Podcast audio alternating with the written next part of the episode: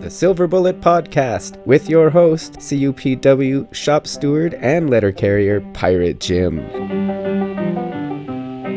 My daddy was a miner, and I'm a miner's son. And I'll stick with the Union till every battle's won. Which side are you on? Which side are you on? Aloha kako, aloha everyone, hello. I'm Pirate Jim, and welcome to episode 5 of the Silver Bullet Podcast.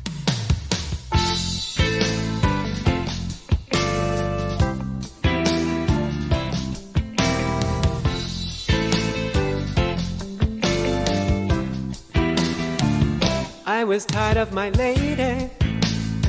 We'd been together too long. Like a worn out recording of a favorite song. So while she lay there sleeping, I read the paper in bed. And in the personal columns, there was this letter I read. If you like pina coladas and getting caught in the rain, if you're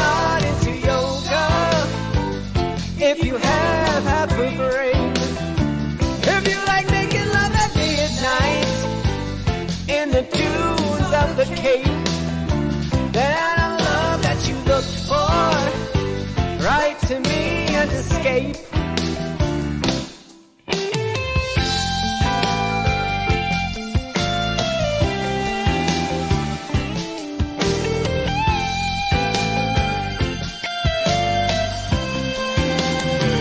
I didn't think about my lady. I know that sounds kinda mean. But me and my old lady have fallen into the same old dull routine. So I wrote to the paper, took out a personal ad. And though I'm nobody's poet, I thought I wasn't half bad. Yes, I like pina coladas and getting caught in the rain. I'm not much into health food. I am into champagne. By tomorrow noon and cut through all this red tape at a bar called O'Malley's where we'll plan our escape.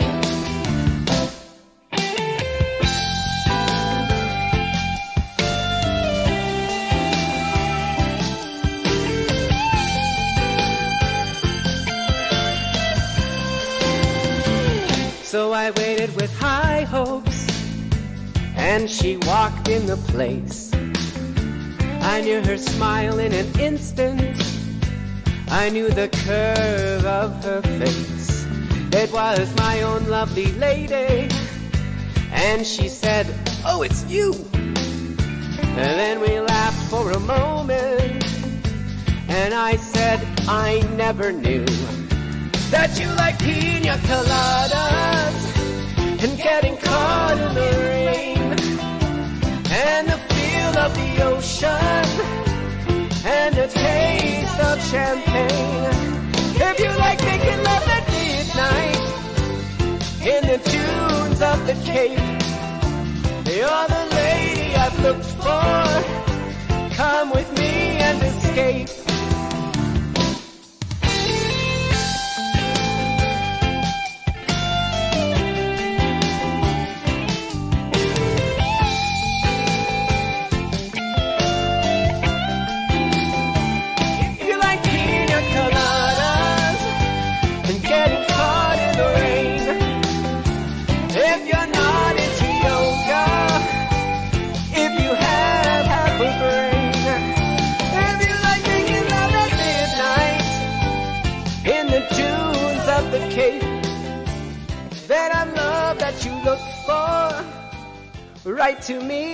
Escape.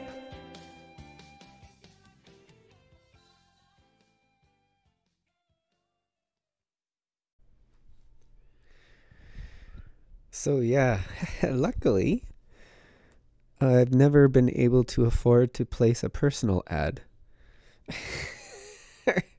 well, actually, probably it might be kind of fun because uh, I definitely know my wife would answer it too.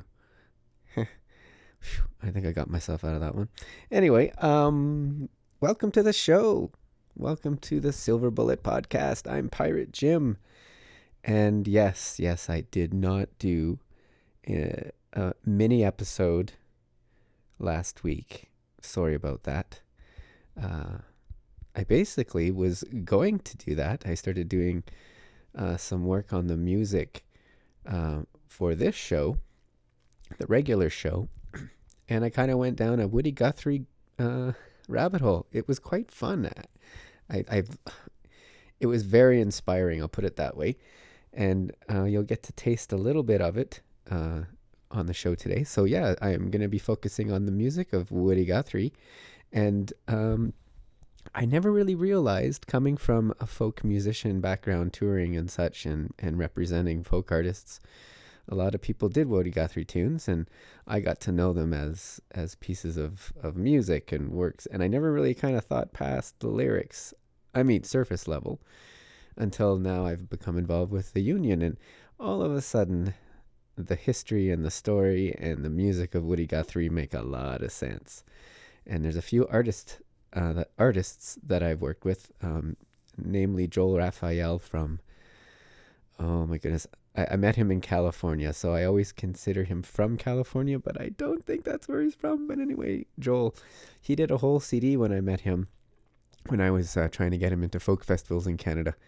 He did a whole CD dedicated to Woody Guthrie and, and songs of uh, from Woody Guthrie, and there's some videos out there and and such. And unfortunately, I can't uh, focus uh, play any of Joel's um, stuff this show, but I definitely will in the future because Woody Guthrie deserves more than uh, a segment on my show. Because, you know, I'm so important. oh, my goodness. Um, so, yeah, we're going to be listening to some Woody Guthrie stuff. Also, so the art, there's a mixture in here. So, we're going to do a bit of the history of Woody Guthrie uh, and, and, and uh, Union Maid to make it fit in with everything here. And I've been meaning to play Union Maid since since the first episode. And then I said, oh, I'll do it on the second episode. And then I said, oh, I'll do it on the third episode, and, and so on and so on. So now we're on the fifth, and I do play Woody Guthrie's version, him him performing it.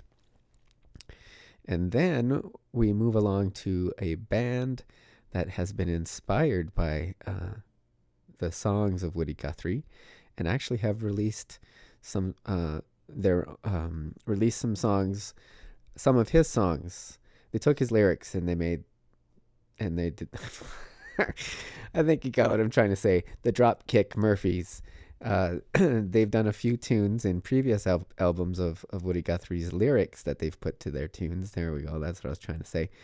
Uh, one of them you might uh, recognize from the movie called The Departed with um, think that was Leonardo DiCaprio and um, Jack Nicholson. I think that was. I think that was that the one.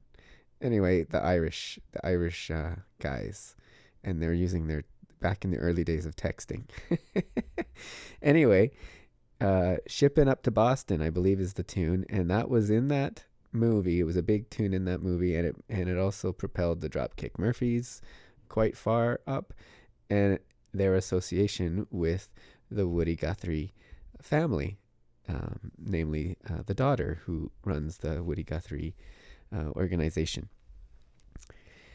So, Dropkick Murphys, they've released a whole CD now of songs, lyrics written by Woody Guthrie, and music and arrangements by the Dropkick Murphys called, uh, oh my goodness, I should have had it in front of me. This machine still kills fascists. And if you are familiar with Woody Guthrie, the famous picture of him holding his guitar that's on the guitar, it's got this machine kills fascists. And I love that. That just oh, gets me going. Uh, so, yeah, we're going to be listening to three songs from that album.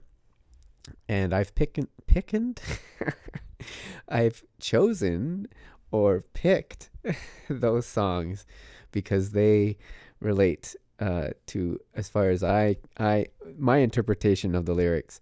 It, they relate a lot to the union uh, life, uh, the union side of things, which Woody Guthrie, Woody Guthrie was definitely uh, uh, a supporter of the union. That is for sure.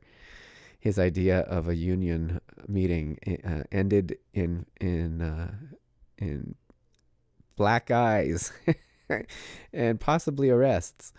Uh, man, yeah, union busting. I tell you, I think we got it easy right now. Uh, let's cross our fingers. I don't want uh, the supervisors coming in with bats to our, our union hall, that's for sure. Uh, anyway, what was I saying? Three songs, right. And one of the songs, uh, what was the point?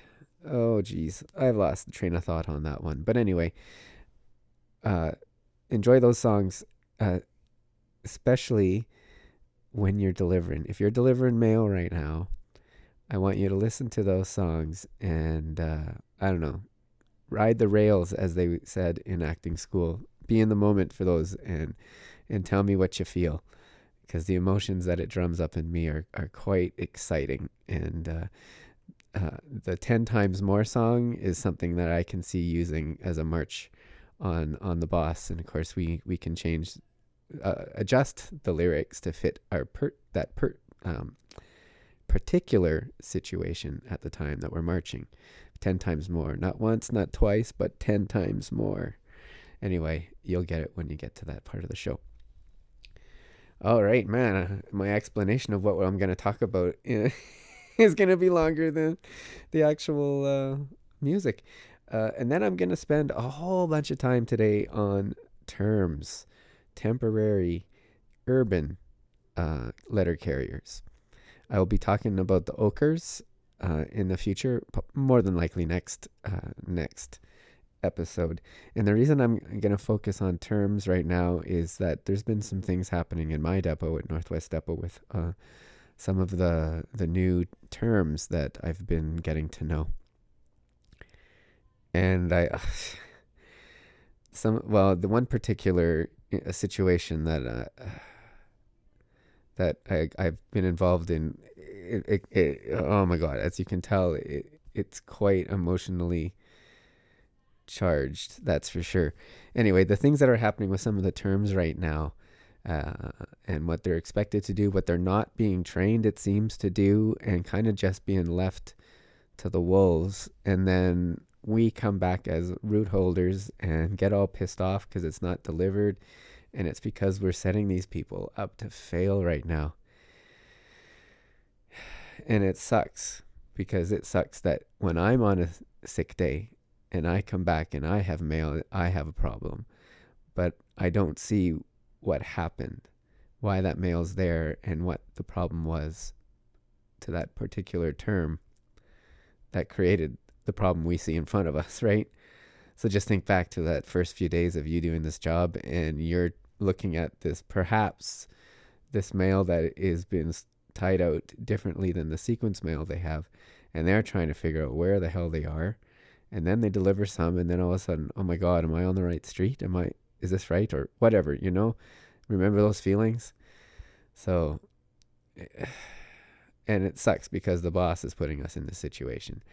There's been some good things that I'll talk about in the updates when it comes to this, uh, the, the yesterday's mail stuff, which of course, there you go. We're talking about updates, extras, and oopsies as well later on in the show.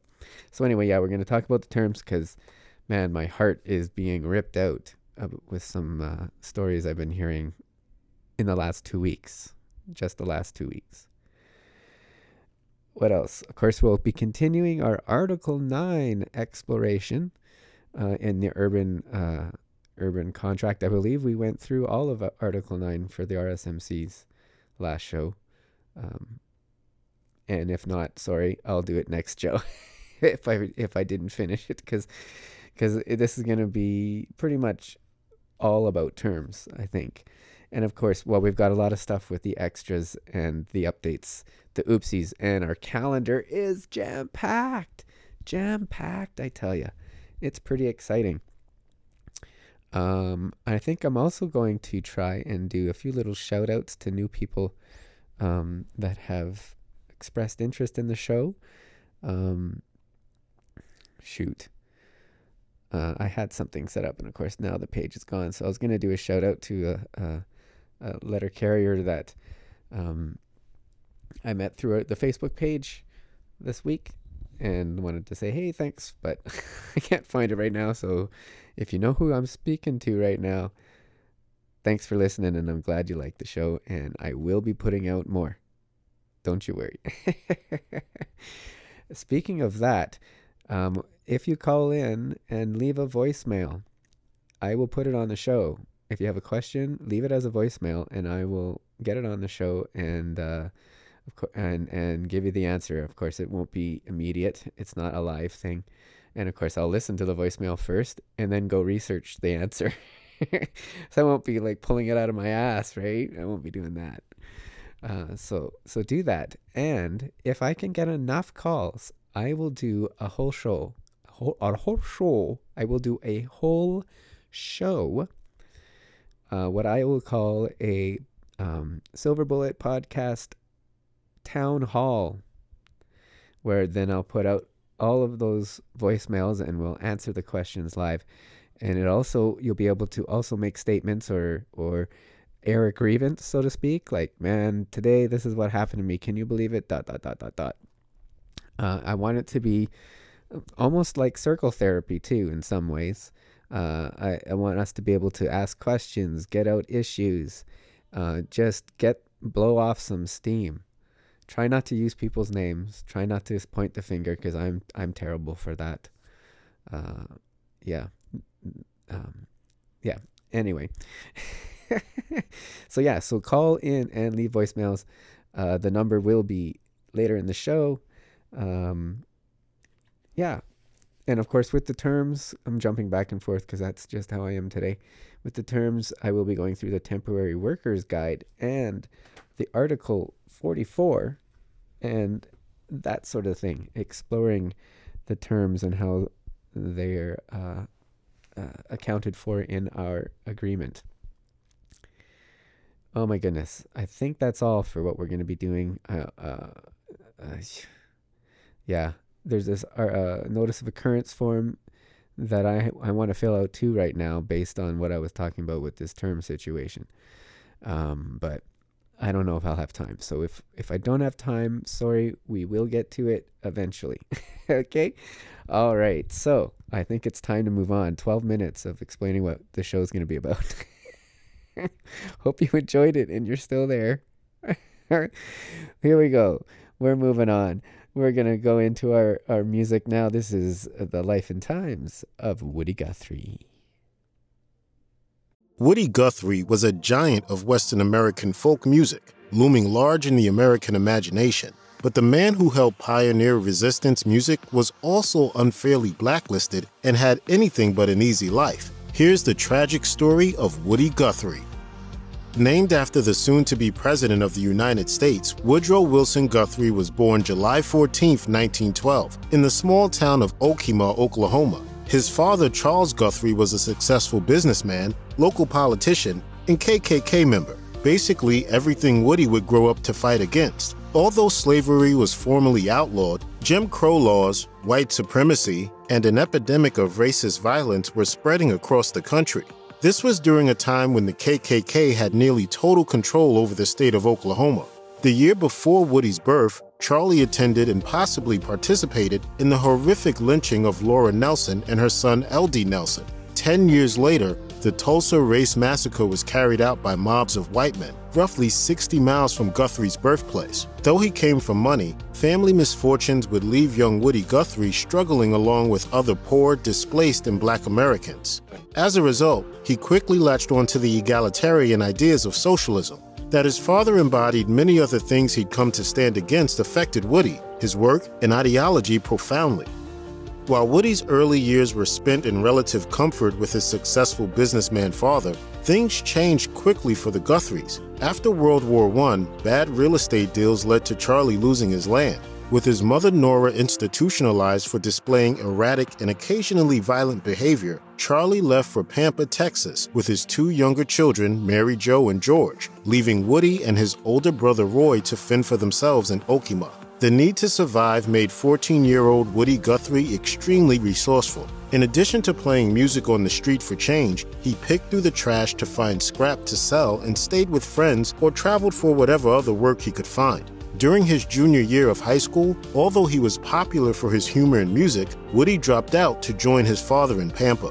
While living in Pampa, Woody learned to play the fiddle, banjo, guitar, and violin so he could play at dances for money. But he also worked for a bootlegger, painted signs, and did whatever else he needed to. Despite earning very little money for all his work, Woody Guthrie was known for giving it away to anyone he thought needed it more than him. This was noble, but it would also cause problems when it came to keeping his young family fed in the coming years. Woody Guthrie met his first wife, Mary Jennings, in Pampa, and they married in 1933 when he was just 19. By then, the great drought that caused the Dust Bowl was already devastating the plains. By 1934, the once fertile region had been turned into a desert wasteland, deepening the impact of the Great Depression. With a new family to provide for, Woody migrated to California during the Dust Bowl. At the time, novelty cowboy singers were wildly popular. In 1937, Woody found work performing a comedic musical hillbilly act for radio on KFVD in Hollywood. Along with his broadcast partner, Maxine Lefty Lou Crissman, he was able to ride the wave of cowboy nostalgia and make a name for himself in Los Angeles. The duo received thousands of fan letters and a little money, but as Guthrie's audience grew, so did general awareness of his socialist views. The songs Guthrie was singing on the radio expressed a notably left wing political ideology. Amid fears that the radio station would appear sympathetic to the Soviet Union, Guthrie was fired. The more politically vocal he became, the more his following shrank. However, Woody Guthrie continued to develop and share his voice and ideas. In New York, Woody Guthrie was supported by a like minded community of radicals and musicians like Pete Seeger, Leadbelly, Burl Ives, and many others. His popularity climbed again, and in 1941 he formed an anti war folk group called the Almanac Singers. By this time, Mary and the children were living back in California, and the Guthries were all but divorced. Woody, however, stayed furiously busy. At first, the Almanac Singers wrote songs critical of the war, but when Hitler invaded the Soviet Union in June 1941, their music became explicitly anti fascist. This was the era where the famous phrase, quote, this machine kills fascists, began appearing on Woody's guitar. Before the divorce with Mary was finalized, Woody Guthrie was already starting a family with Marjorie Mazzia. He joined up with the military adjacent civilian naval group, the Merchant Marine, after being persuaded by a friend, did his time, and returned home but soon received another draft notice. His pleas for deferment were denied, and he was sent out again. But Guthrie's communist leanings became less and less tolerable to the United States government. So, in retaliation for some of his writing in communist newspapers, the FBI suspended Guthrie Seamen's papers. He was then drafted into the Army just as World War II was coming to an end. But as it turned out, this would not be the end of his harassment by the government. Whatever the public thought about his politics, many in the government considered the prolific writer of folk songs, children's music, and ballads for the working class to be a potential threat to the United States. As early as 1941, the FBI was keeping files on Woody Guthrie. The files were filled with things like traffic citations, missed car payments, and even work he had done for the Department of the Interior as so called evidence of Woody's activity with the Communist Party. This surveillance continued even as his health was declining due to Huntington's disease. In 1953, the FBI interviewed his physicians, demanding doctors break patient confidentiality so the government could monitor his health status and classify him as a security risk. Guthrie was publicly declared a communist by the House Un American Activities Committee, or HUAC, in 1948, then publicly smeared and blacklisted. The tragic irony is that, while he certainly shared the same views, Woody Guthrie was never actually a registered member of the Communist Party. And while the label hasn't stopped Guthrie from staying on in the popular imagination, it's hard not to wonder what his legacy could have been if he hadn't been hounded by a paranoid government for so long. As the Red Scare reached a boiling point, Hollywood stopped making movies that could potentially be seen as controversial or socially aware during McCarthyism. Woody Guthrie lost film projects he had lined up, and his loosely autobiographical book, Bound for Glory, was shelved. The same sad phenomenon occurred within the music industry as RCA Victor discontinued his Dust Bowl ballads in a major blow. Soon, the singer who wrote song after song praising the power of unions couldn't even find work. In the wake of the anti communist frenzy, union members were forced to sign anti communist oaths as a condition of membership, so they were scared of retribution. In some ways, this experience made Woody Guthrie into a martyr. While newspaper headlines continued to echo the paranoid and dangerous accusations by HUAC, Guthrie wrote, These un American committee boys are causing more folks to love us communists than to hate us. However false this bravado might have been, there is no denying that the Guthries were struggling financially after Woody was given the McCarthy treatment, which worsened tensions with his wife Marjorie. Guthrie's friend, actor, and fellow blacklisted leftist Will Geer bought property in Topanga Canyon where he lived off the land with his family and built a theater that became a refuge for other starving artists. Woody moved into a shack on the property following a split with Marjorie. After the HUAC hearings, Woody Guthrie struggled to find work, left Marjorie working almost nonstop to support the family. By the late 1940s, Guthrie was already suffering the effects of the same disease that had violently taken his mother. As Guthrie began to show the erratic, unpredictable, and occasionally violent behavior caused by Huntington's, Marjorie became afraid for their children. After repeated violent outbursts and brief hospital stays, doctors suggested to Marjorie that Woody go to California for the safety of the children, and with few options available to him, he did. Shortly after he went to Topanga Canyon, the Guthries divorced. While living on the Geer property in Topanga Canyon, Woody's health continued to worsen. But as prolific and expressive as he was, he kept playing music and performing whenever he could. It was in this cloistered artistic community that he met Anneke Van Kirk, a married hippie who lived nearby. Though she was half his age, the two began an affair and eventually married in 1953. Woody's ongoing struggles meant he couldn't provide financial security, and the couple had to rely on friends in the area for many of their needs. This only exacerbated tensions in the community that had started with Anneke and Woody's affair. Many of their friends didn't approve of the situation, resenting the fact that Woody had run off with the wife of someone who was generally well regarded in the community. On top of that, Anneke was exhausting herself trying to take care of Woody as his health continued its steep decline. They moved around from state to state for a bit, but divorced in 1956. Woody Guthrie died at the age of 55 on October 3, 1967.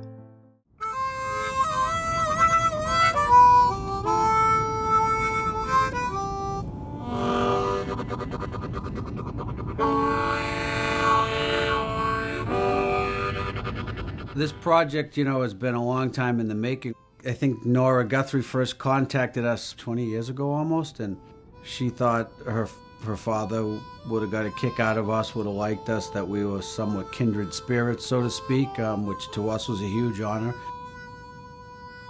Nora gave us the privilege of going through the archives and selecting some lyrics to use.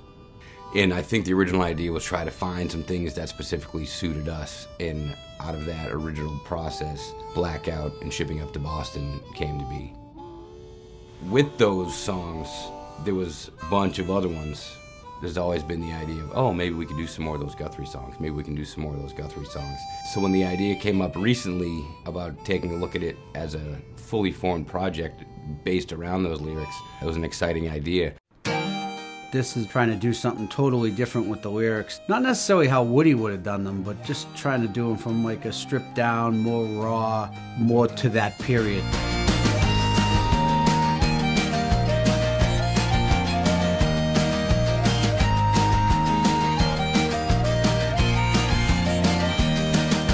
How can you call a man a man when you treat him like a dog? The lyrics are so inspiring, and to take these lyrics and try to make them into songs that we think Woody would be happy with, but that are also Dropkick Murphys has been a lot of fun and good for us as a band. I mean, Woody Guthrie's, you know, he's the original punk. You know, he was, he went against the grain. He fought the good fight. He spoke up. He sung about his beliefs. He, his priorities were not, you know, commercial success. It was his priorities were his message and what he believed in. She's upside down, she's broke apart, getting worse every day. A working man's hand is the hardest card in the whole damn deck to play. There's the body of work that exists that everybody knows that shapes the public persona of somebody, but we're talking about like scraps of paper with just little ideas on them and stuff, and it gives you a completely different idea of a more complete person. Can you worship the rich man that sees poor folks and refuses them? And the common thread that I see through everything was this love for people and this understanding of this universal truth that there is no one person fundamentally better than another person. Two sixes upside down, two sixes upside down. Be no judge, he called my number, Lord. Two sixes upside down. I think that a big part of it is stepping outside our comfort zone, not writing what would be typical Dropkick Murphys music, coming up with a way of writing the music to the lyrics that would uh, do the guy proud. Time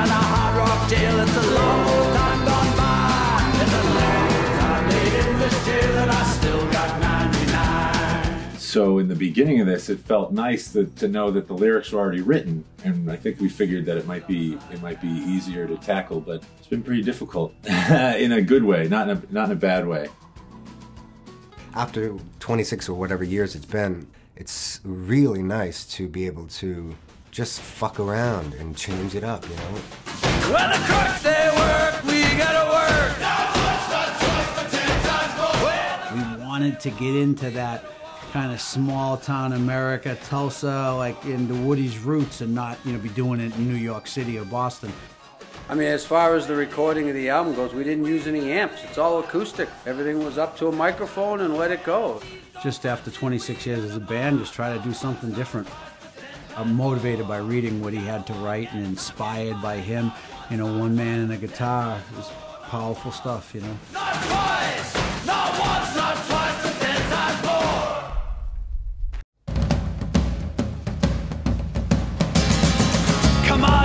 and workers. I tell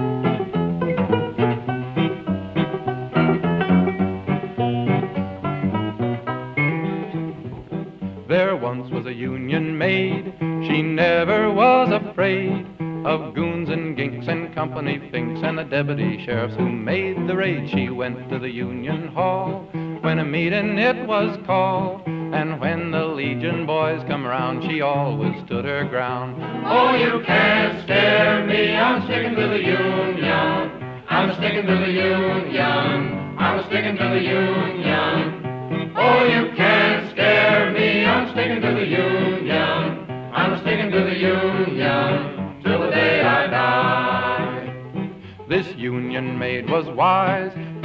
Of company spies. She couldn't be fooled by a company stool. She'd always organize the guys. She'd always get her way. When she struck for better pay, she'd show her card to the National Guard, and this is what she'd say. Oh, you can't scare me, I'm sticking to the Union. I'm sticking to the Union. I'm sticking to the Union. Oh, you can't scare me, I'm sticking to the Union. I'm sticking to the Union till the day I die. You gals who want to be free, just take a tip from me. Get you a man who's a union man and join the ladies' auxiliary. Married life ain't hard when you got a union card. A union man has a happy life when he's got a union wife. Oh, you can't scare me, I'm sticking to the Union. I'm sticking to the Union. I'm sticking to the Union. Oh, you can't scare me, I'm sticking to the Union. I'm sticking to the Union till the day I die.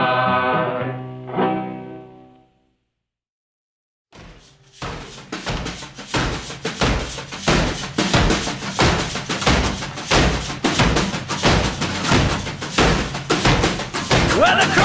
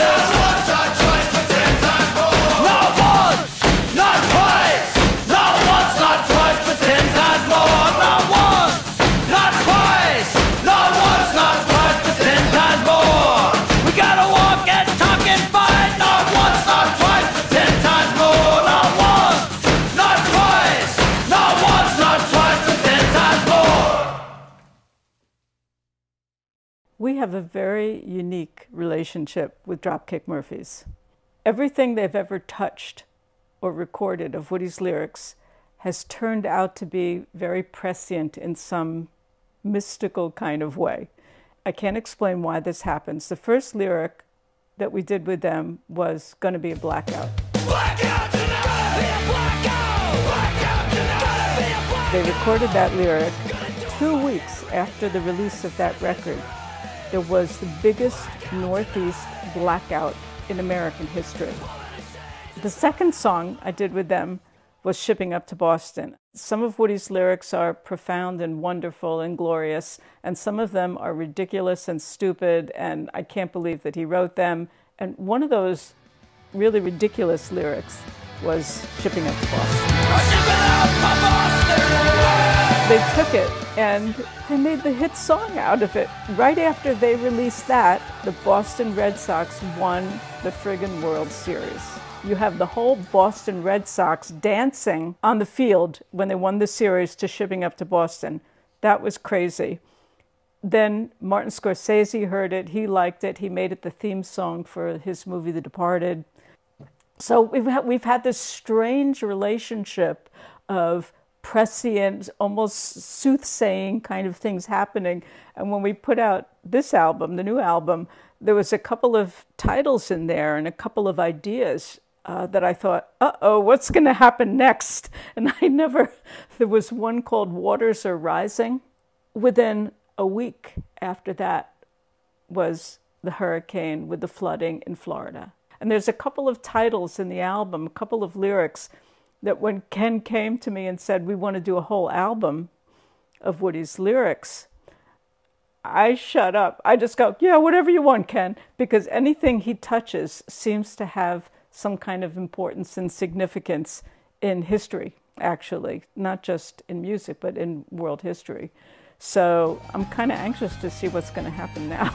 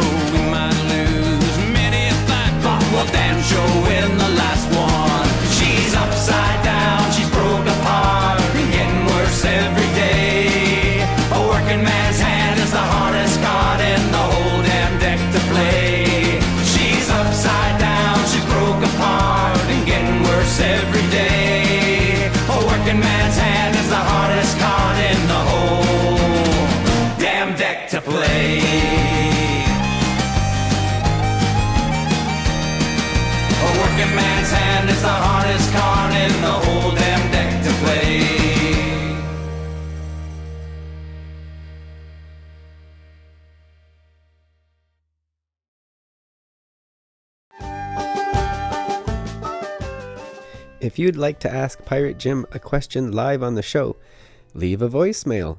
Call the Silver Bullet Podcast hotline at 1 587 848 0381.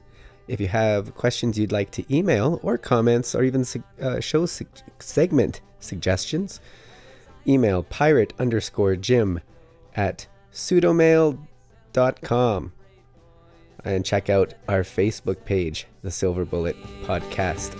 Arr.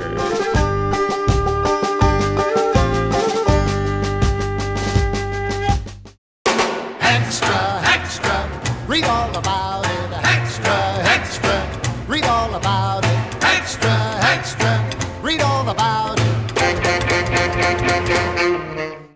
we need to be prepared. Something's coming, folks. Something's coming big. I can feel it. And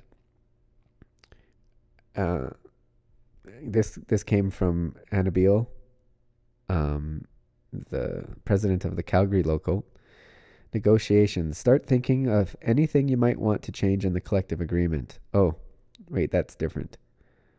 Oh no, the same thing. Start thinking of anything you want changed in the collective agreement and write it down. We'll be having meetings in the spring to create resolutions to change the collective agreement and need to have your input. RSMC collective agreements expires on December 31st, 2023, while the urban collective agreement expires January 31st, 2024. Watch the bulletin boards, our Facebook page, and our website for meetings and times, which we have, and I'll be putting that in our. There is a resolution coming up, meeting coming up here uh, soon.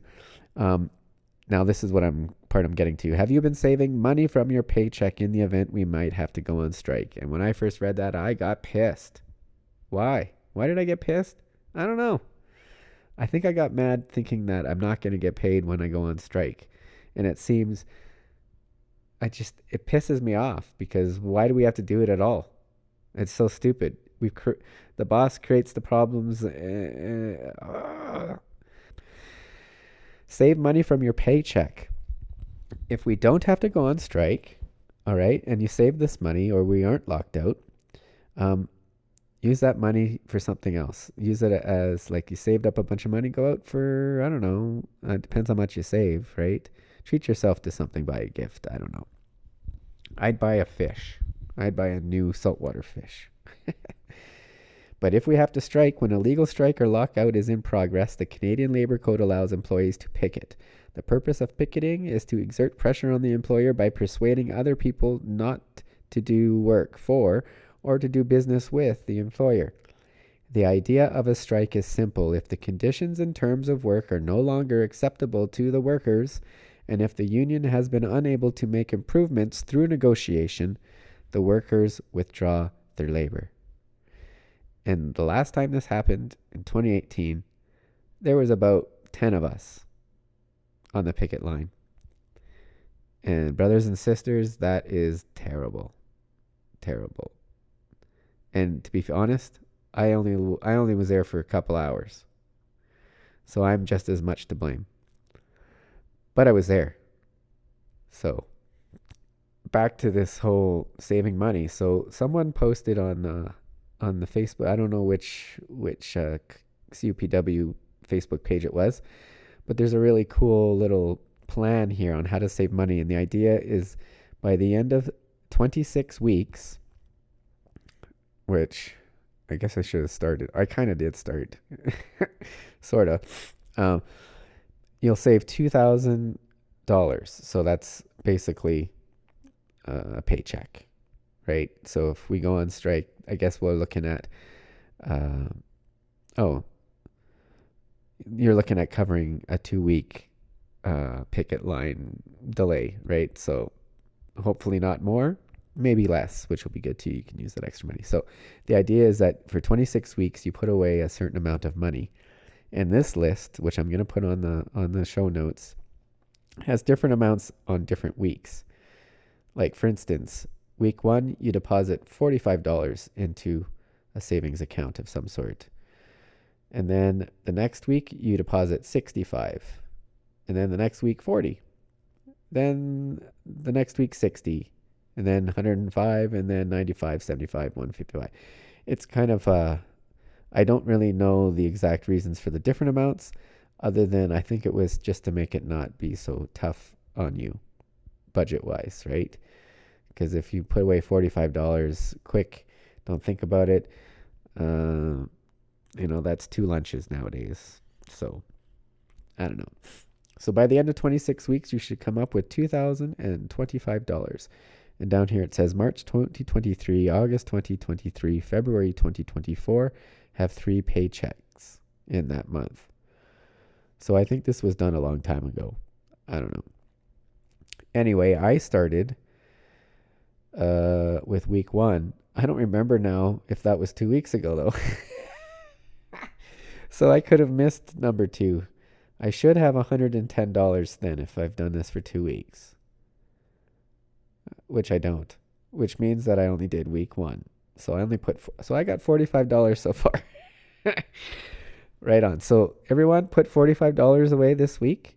And if I don't do a mini show next week, which I'm probably not going to because I've decided that I really should just do one show every two weeks and not try to kill myself for for no other reason than uh, I think the imaginary people in my head are waiting for me to listen to listen to my pearls of wisdom. so the real people in the world just have to take my pearls of wisdom every two weeks. Um, so yeah, I don't remember what I was talking about.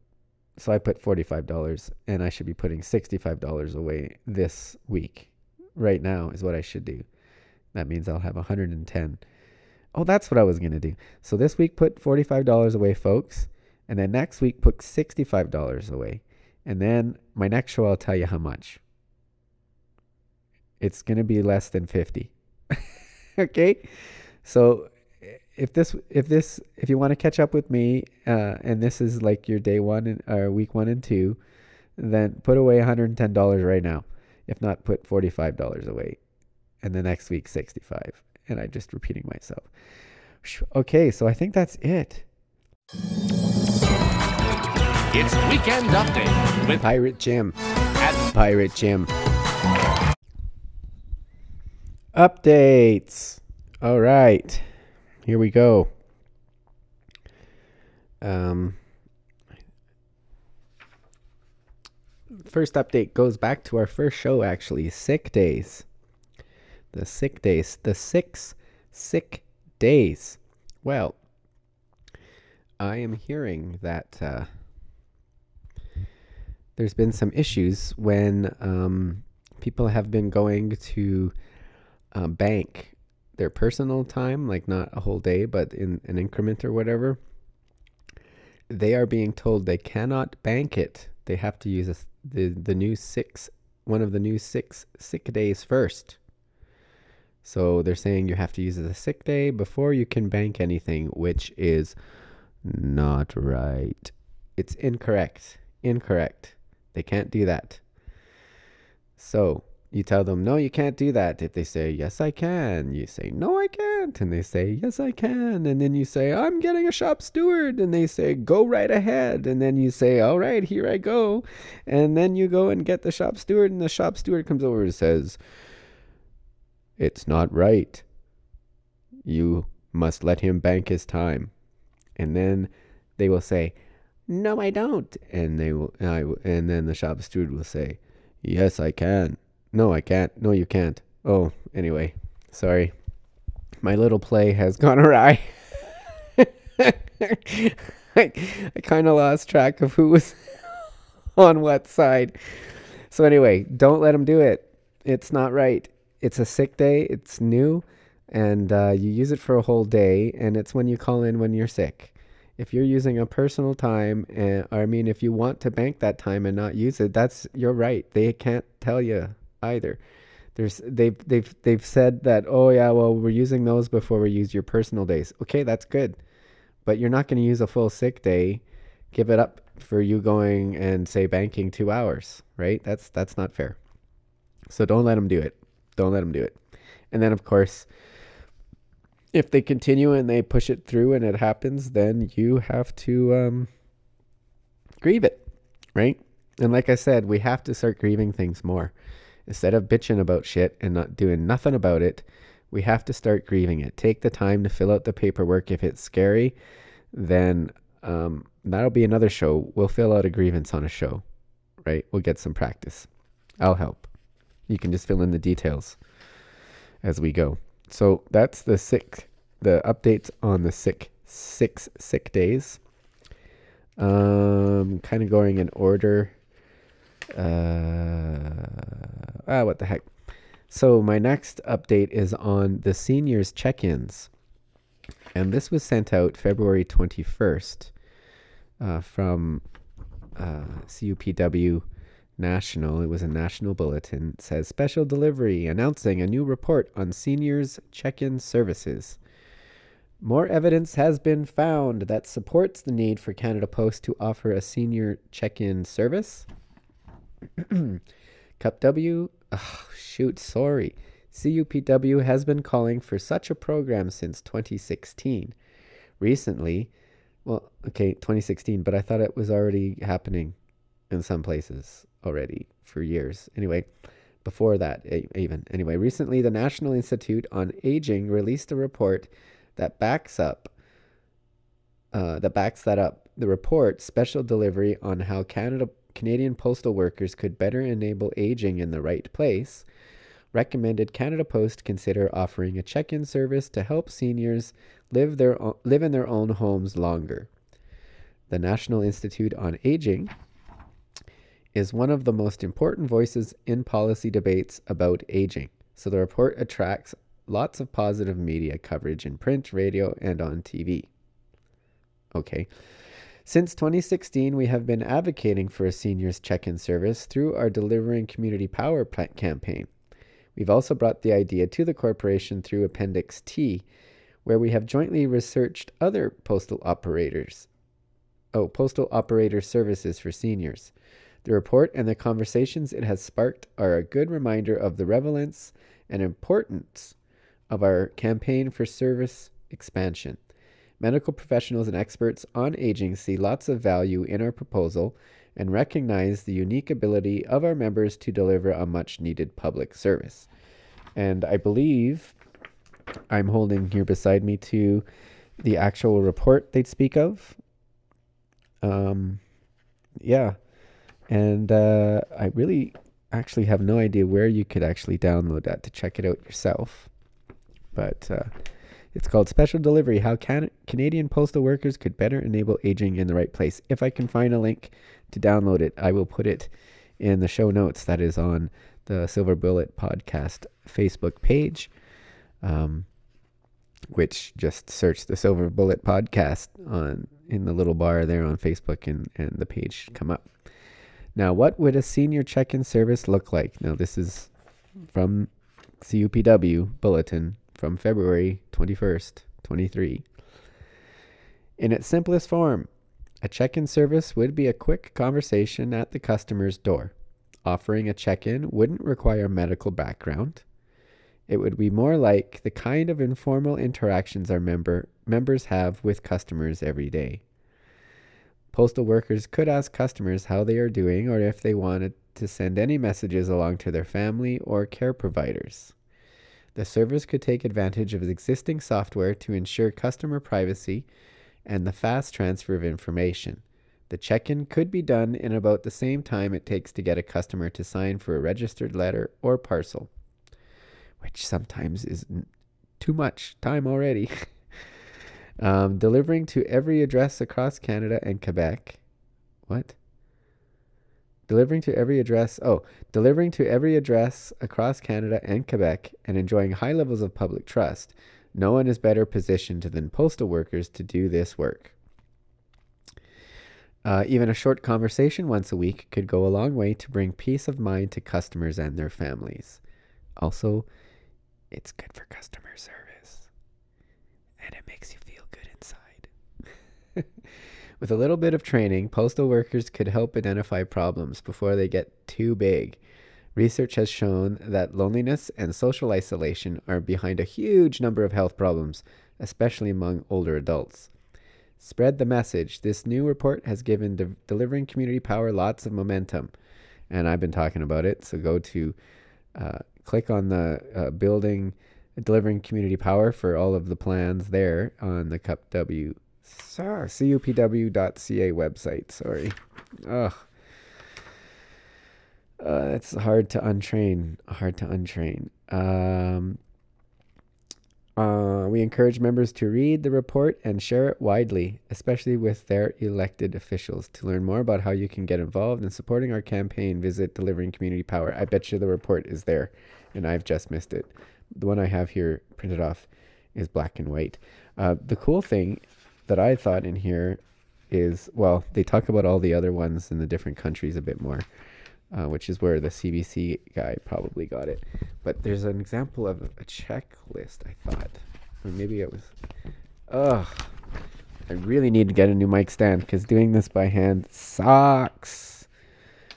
Uh, I don't know. I could have sworn there was an example of a checklist, but I don't see it. So there you go.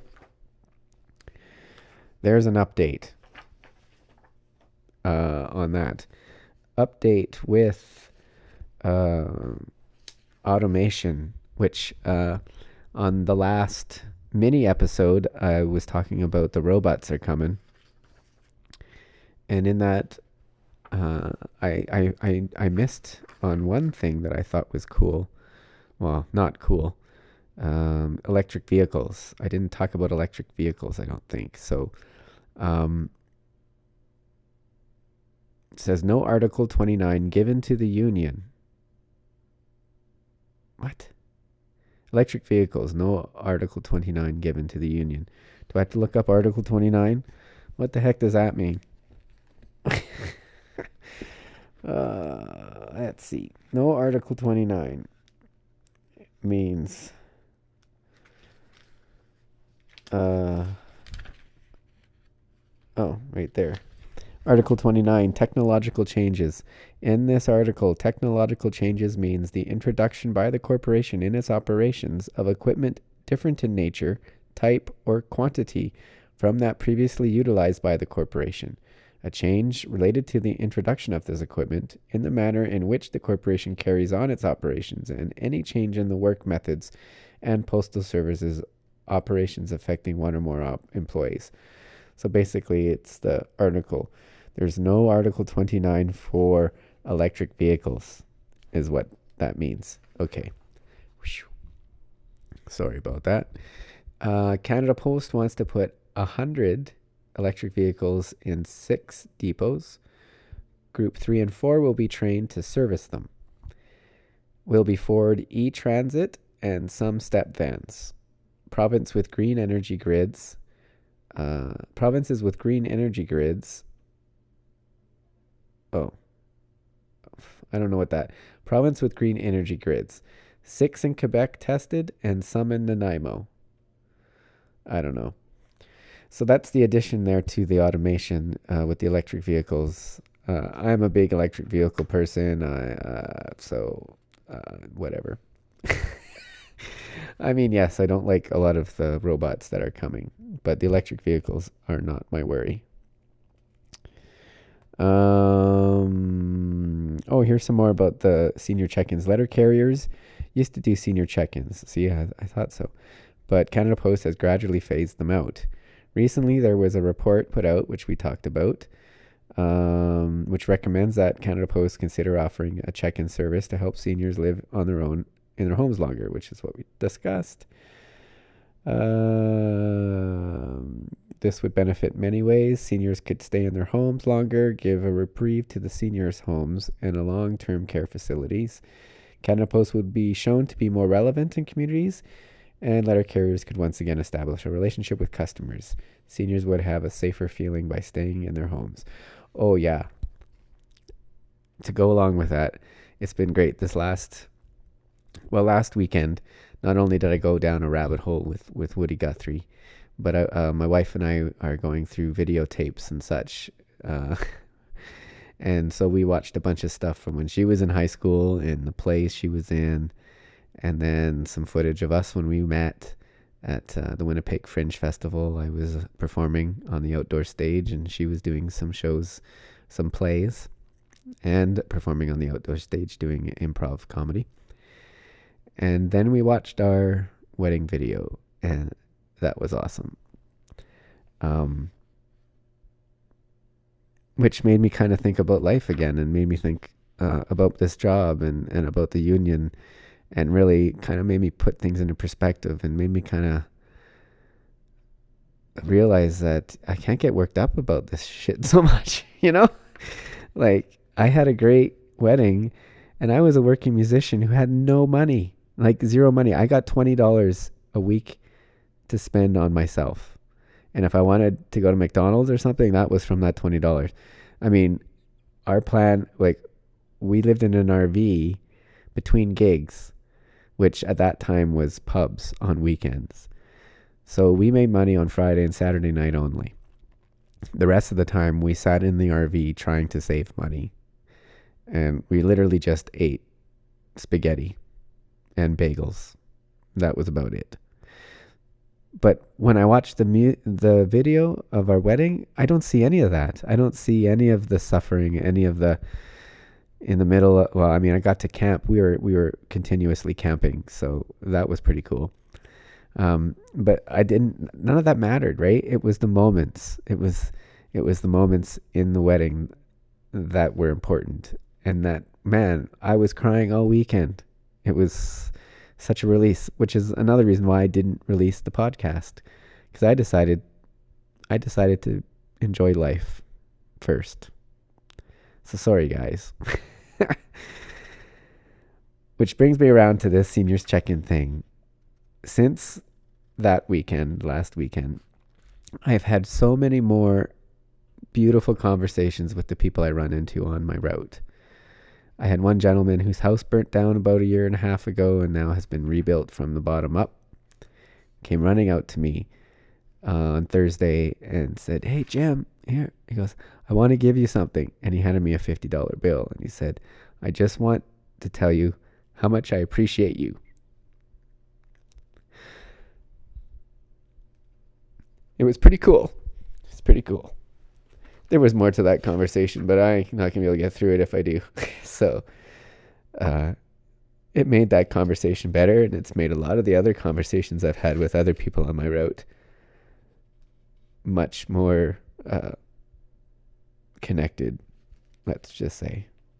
So, the elder check-ins aren't necessarily all that bad. You are. I'm already doing it, so I have no problems. That if one day Christine says, Jim, I think I need help. Okay, I will call someone. And luckily, I know that the people around the corner, uh, Richard's mom, she would come a running and I wouldn't have to go far. In fact, I could probably yell out, Pritchard! and the dog would go crazy. And, uh, but that's the, that's, that's, that's the beauty of getting to know the people on your walk. Woo! I didn't expect that emotional roller coaster there. Let's see what else is on my updates. Um.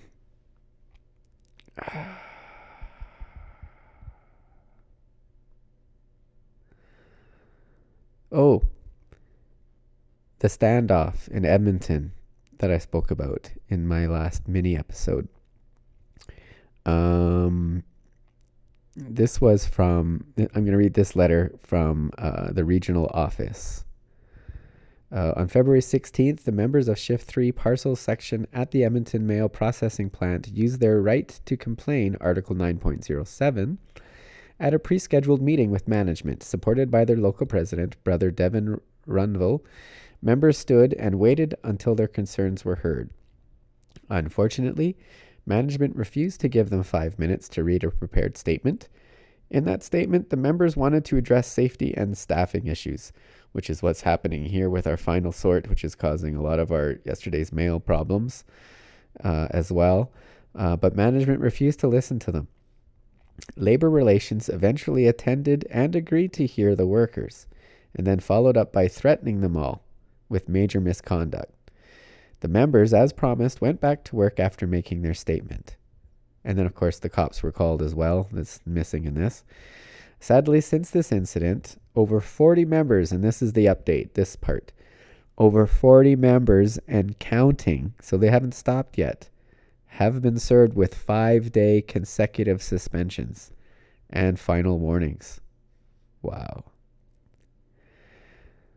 So, brothers and sisters, this is a direct attack on every member of CUPW. Every member, every one of us.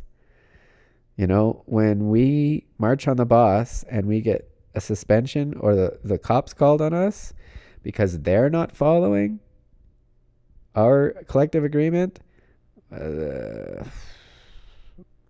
there's a problem. And these problems are happening left, right, and center.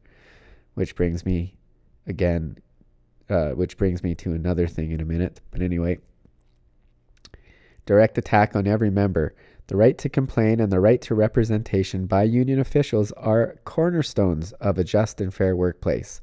Without the right to complain, we are silenced from reporting safety hazards, workers' concerns, as well as violations of the collective agreement. Wait, let me try that again. Without the right to complain, we are silenced from reporting safety hazards, workers' concerns, as well as violations of the collective agreement. In a show of solidarity to the members who are paying for the exercise for this ex oh my god for the members who are paying for exercising these rights those of who have been suspended we ask that on thursday march 9th this night this thursday coming up that as many members as possible wear black shirts while performing work in non-public serving areas in your runouts in your sorting cases so everybody wear black black shirt day thursday march 9th we can take this opportunity to let the bosses know that we will not stand for this. Please take group pictures while wearing your black shirts. Hold a sign with your local number to share and build awareness. It's a simple and easy thing to do to show our solidarity. All pictures which have been published, which may be published in stories, can be shared with brother Dave Lambert at dlambert at cup-sttp.org. All right. Let's do it. I totally forgot about that. Black shirt Thursday. Wear black shirts. Wear black shirts. And don't wear your vest. I think is the idea, right? I don't know. I don't know if we're going with the vests. I got to find that out. I would say no. If it was my decision, I'd go all the way and say no vests, black shirts only. Wow, I'm getting really, I'm getting excited about that one.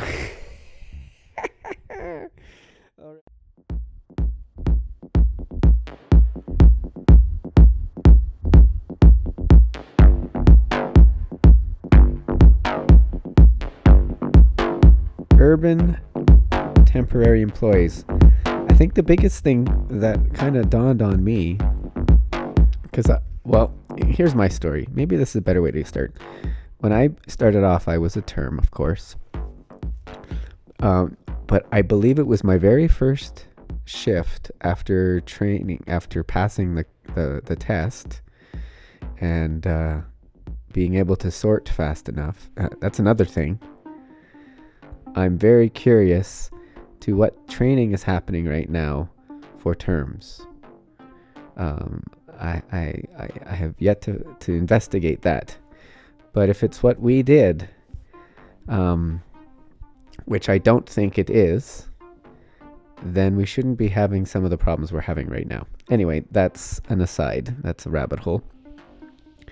So anyway, when I started the my first shift, uh, the staffing guy Doug at the time got handed me a bunch of paper, a bunch of things, and said fill those out, and write down there your. It, it was I, I think it was like a one page thing I've heard that there's different things for different things to apply for, but I only filled out one piece of paper, and I think it had my um, rank of of what I wanted to do, like um, inside, outside. I don't I don't really remember. All I know is that when I was going down, excuse me, Doug was um, encouraging me to fill in uh, inside. I'd go for inside work and outside work and I was like, I don't want to do inside stuff. I want to I want to be a mailman. And he said, just put it down anyway, because eh, once you get in, you're in. And I didn't know what that meant, because I thought I'd been hired.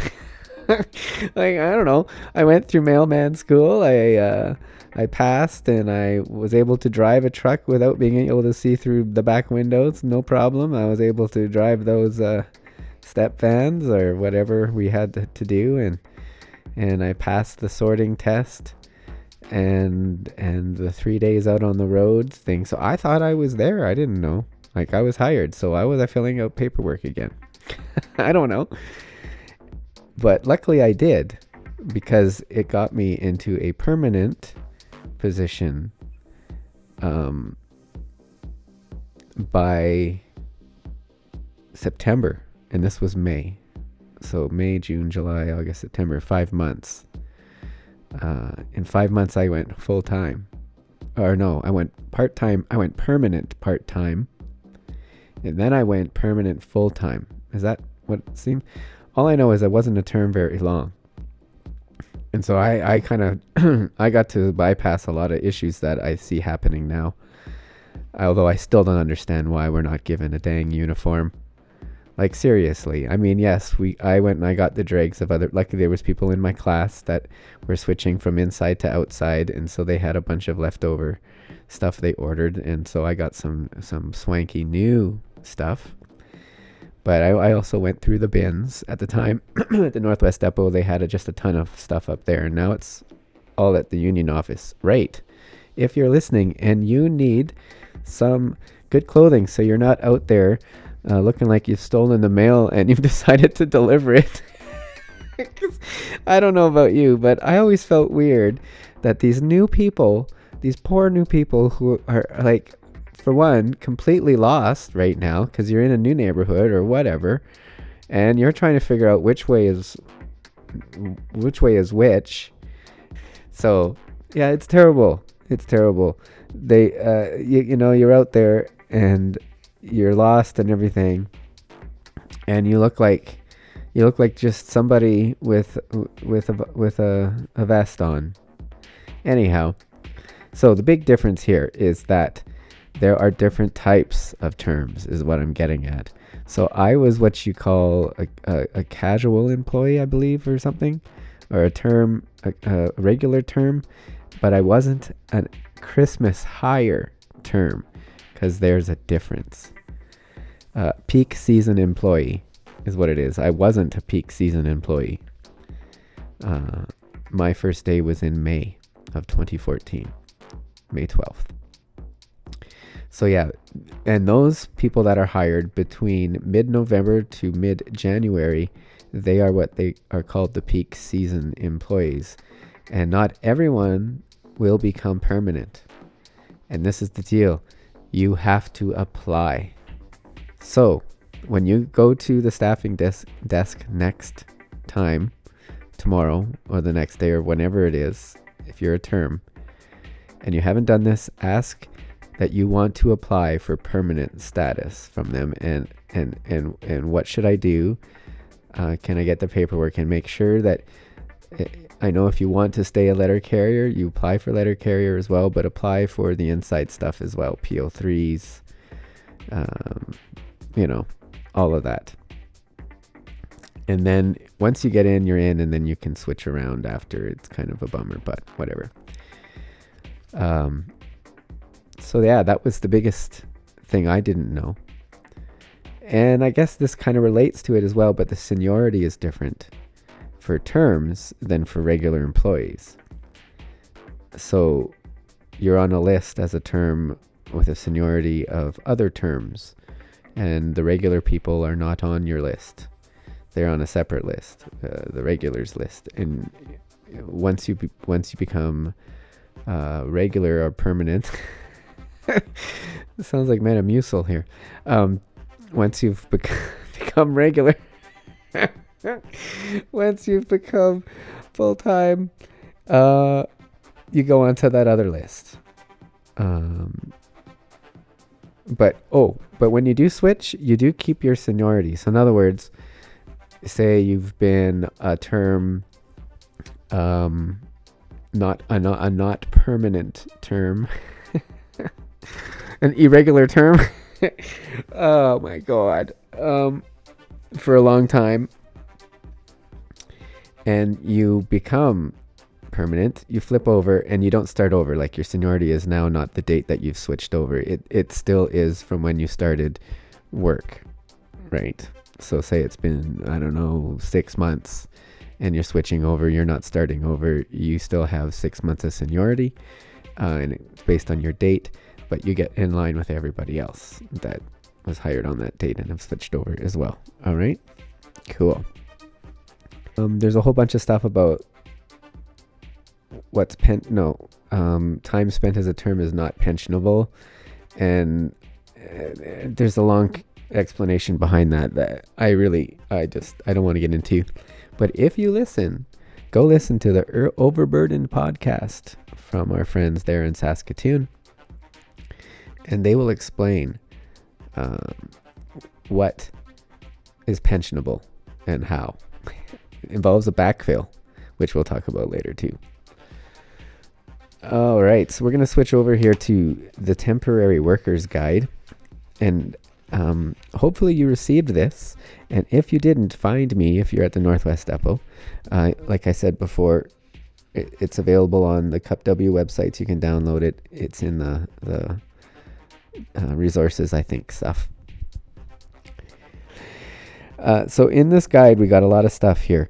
Um, it starts with what's a union, who are who is the CUPW? Uh, do you have to join the CUPW? How do I join? Uh, what does the un- joining the union mean or get me? What are my rights as a union member? Which is kind of what my whole podcast is about. Uh, do I get to meet the union? 44.31. Yes, there's an article in the collective agreement that says that during the first week of a work within a new employee, a new temporary employee, the union shop steward gets to meet with the new and temporary worker for a period of 15 minutes. As surprising as it sounds, this looks this took a lot of effort for the union to achieve, and sometimes this meeting happens during training school, at the time of hiring, etc. Gotcha. So that kind of goes back exactly to um, some stuff that got me in trouble. And I can tell you right now that I did not sit down with anyone for 15 minutes from the union. And I'm not blaming that on anybody at the union. In fact, I blame it on the boss because the way I was, the way I looked at it was that they set the union up to fail. Because in that first thing, they said, "Oh yeah, they're coming, they're coming. Oh, they're almost here, they're almost here." You know what I mean? And then they kind of said, "Oh, sorry, no, they're not coming." But our guy's here. So yes, you do get you do get to meet us. Um, and of course, then we go on to what's a shop steward, which is really good because that's what I am. A shop steward is the union's representative on the work floor. A shop steward is a union member who has been trained to assist workers in getting their rights on the work floor. A shop steward can be part time, you can be a part time or a full time or a temporary worker. So if you are a term, you can also be a shop steward. You can, oh, and that's another important thing. You can take all educationals you want. And remember, when you take the educationals, you get paid for that time. It's learning time. So um, there's a process, of course, but if you apply to get onto an educational and you get it, you will get that time paid to you, just like you were out there on the road. All right. And it means a lot to get involved when you're new. And it, helps the other new people too. Um, of course, the more you learn, the quicker you're not new, and you'll move right on. But like me, I've I've come to realize that there's a lot of people out there that are are just are are walking blind right now, and they need someone to guide them. And especially all the changes at the Northwest Depot in Calgary, uh, we've got like we've got a new superintendent, and we've got new supervisors everywhere We've got uh, oh boy, it's it's it's a gong show. Let's put it that way. It's a gong show. All right. So, what has the Canadian Union of Postal Workers done for temporary workers? Uh, Cup W. Ah! CUPW has worked long and hard to ensure that temporary workers have the rights they enjoy now. Certainly, our work is not finished, but we are committed to improving the rights of temporary workers. In the early 1980s, Canada Post hired temporary workers and paid them federal minimum wage. This was significantly below the wage that union regular postal workers earned. The Canadian Union of Postal Workers and its then sister union, the Letter Carrier Union of Canada, LCUC, bargained with Canada Post over a number of years to ensure that temporary workers get the minimum wage rate of regular workers. The union has also worked hard to ensure that hiring of temporary workers to regular jobs is done by seniority and not by favoritism. In the 1980s and early 1990s, Canada Post hired internal temporary workers to regular jobs strictly on the basis of favoritism. This was unfair to everybody concerned, and the union negotiated a fairer price. The Canadian Union of Postal Workers also made successful efforts to ensure that temporary workers get temporary assignments on the basis of their seniority, not by the decision of certain supervisors. CUPW fought very strongly to ensure that internal temporary full-time workers get paid, get fully paid for their lunch breaks. Again, Canada Post did not want to pay temporary workers for their entire lunch break.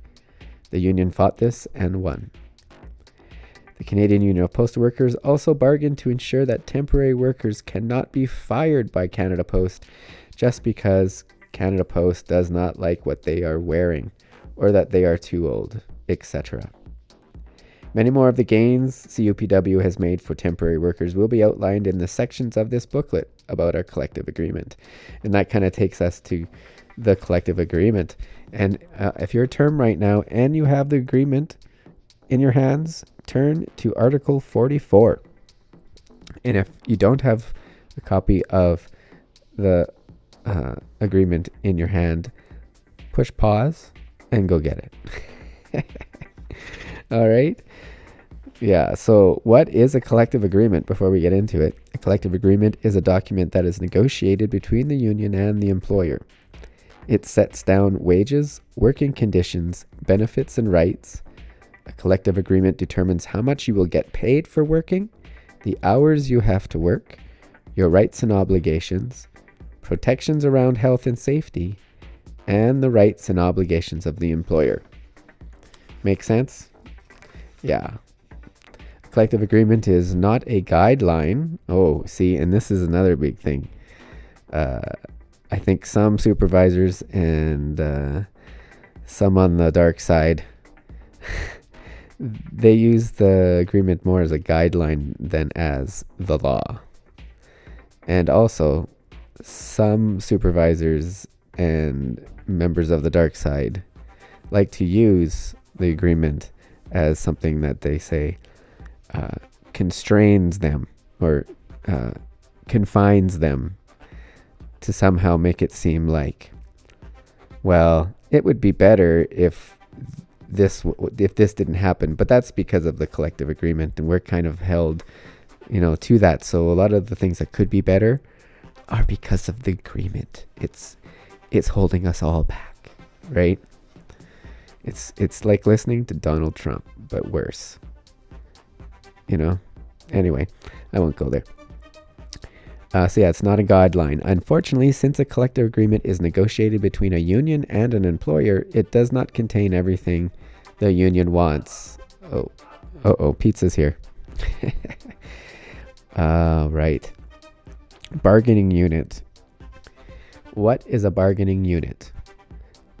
A bargaining unit is a group of workers in a company, etc., that has been determined by a government labor relations board as appropriate for representation by a union. For the purpose of this booklet, we will be referring to bargaining unit as urban members of the CUPW directly employed by Canada Post. So the seniority of a temporary employee shall be determined by the length of employment since the first date of hire in the bargaining unit, provided there has been no final termination of employment. 44.02 Accumulation of seniority. The seniority of a temporary employee accumulates without interruption until such time as it is lost in accordance with the provisions of this article. 44.03 Different system. The seniority system for temporary employees shall be separate from the system for regular employees, and such seniority can only be used for the purpose of this article. Oh, here we go. Call in lists. The number of call in lists that govern the allocation of work assignments among temporary employees shall not be changed without prior consultation with the union local or the local union. The provisions of this clause, the provisions of this clause shall not apply to changes contemplated under clause 44.08. All right, 44.05 number of call-in lists. The number of call-in lists within each post office shall be sufficiently limited to promote as much as possible the creation of full-time regular employment while taking into account operational and administrative requirements. So we need to have let's try and get these people working here more permanently. Right? That's kind of um, the idea, in my opinion. 44.06, the probation period. Yes. And that's actually part of here. 44.06. So you have uh, 480 hours, right? There shall be a probationary period for all temporary workers starting on the first day of work and ending once they have worked 480 hours. Now, make sure you keep track of those hours. Right? Cuz you you don't get you won't get fired if if you do the right amount of hours. and you can get overtime as well, right? And this is included. So uh, but we'll go into that later. B 44.06b. During the probationary period, the employer may end a temporary employee's employment if it deems that the employee does not meet the requirements of the job. Yes, and that brings us. That's all. I, this is uh, where an issue comes in with these letters that you perhaps have been getting when supposedly you're not getting doing the right number of hours. That's a computer generated letter, uh, which we'll talk about later. Anyway, uh, computer generated letter. That sounds very 90s. uh, during the permission, the decision of the corporation shall be final unless it is grieved that it was made without just cause. And that's another big thing.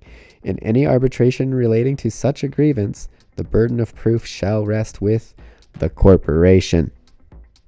So sometimes, though, arbitrators now are making us come up with so much evidence but really, when it comes down to it, the burden of proof is on the corporation. Um, upon, com- uh, I mean, we can we could talk about that for a long time, uh, but we're not. Upon completion of the probationary period, the seniority date of the temporary employee, as defined in clause 44.01, seniority, shall be confirmed.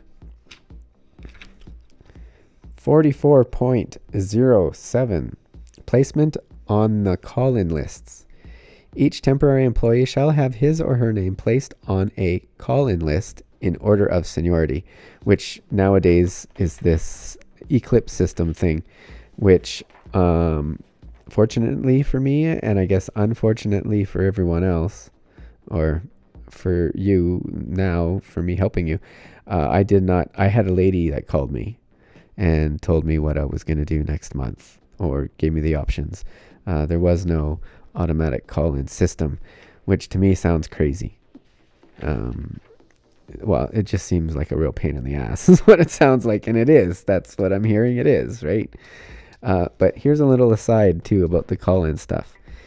Try to find out who is uh, above you on the list and below you on the list and I mean, the automation of the Eclipse system kind of makes this issue perhaps kind of go away.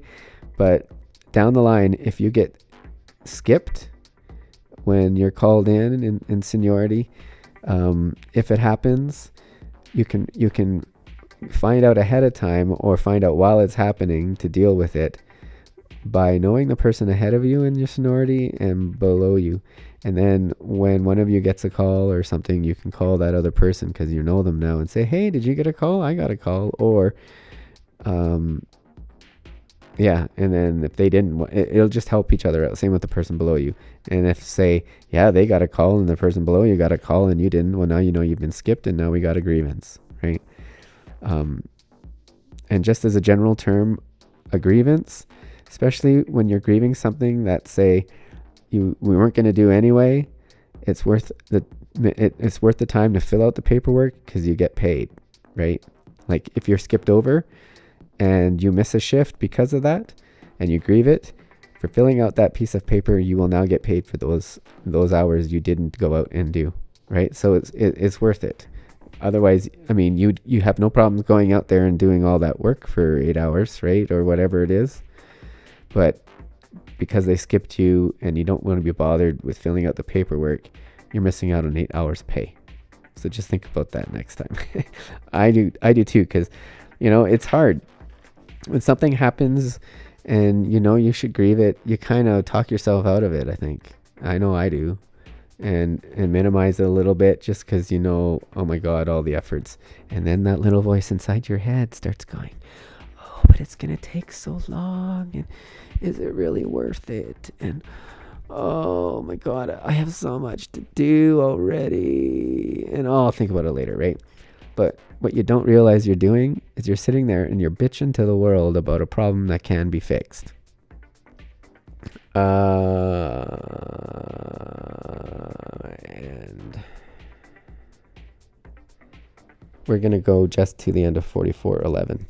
Um, 4407 each temporary employee shall be ha- have his or her name placed in the call list. Oh, I did that already. 44.08 Posting of lists. A copy of the call in lists shall be posted in the postal installations concerned, and a copy shall be provided to the union local every six months. If within the six month period names of employees, temporary employees, are added to or removed from the lists, a copy of those pages containing these changes shall be sent to the union local. 44.09 New list. Should a new list be established, existing temporary employees within the post office who have expressed an interest in writing shall be placed on that list in order of seniority, subject to operational requirements. And that's where I'm going to stop because uh, it's been too long. So there we go. That's uh, Temporarily Yours, Part 1.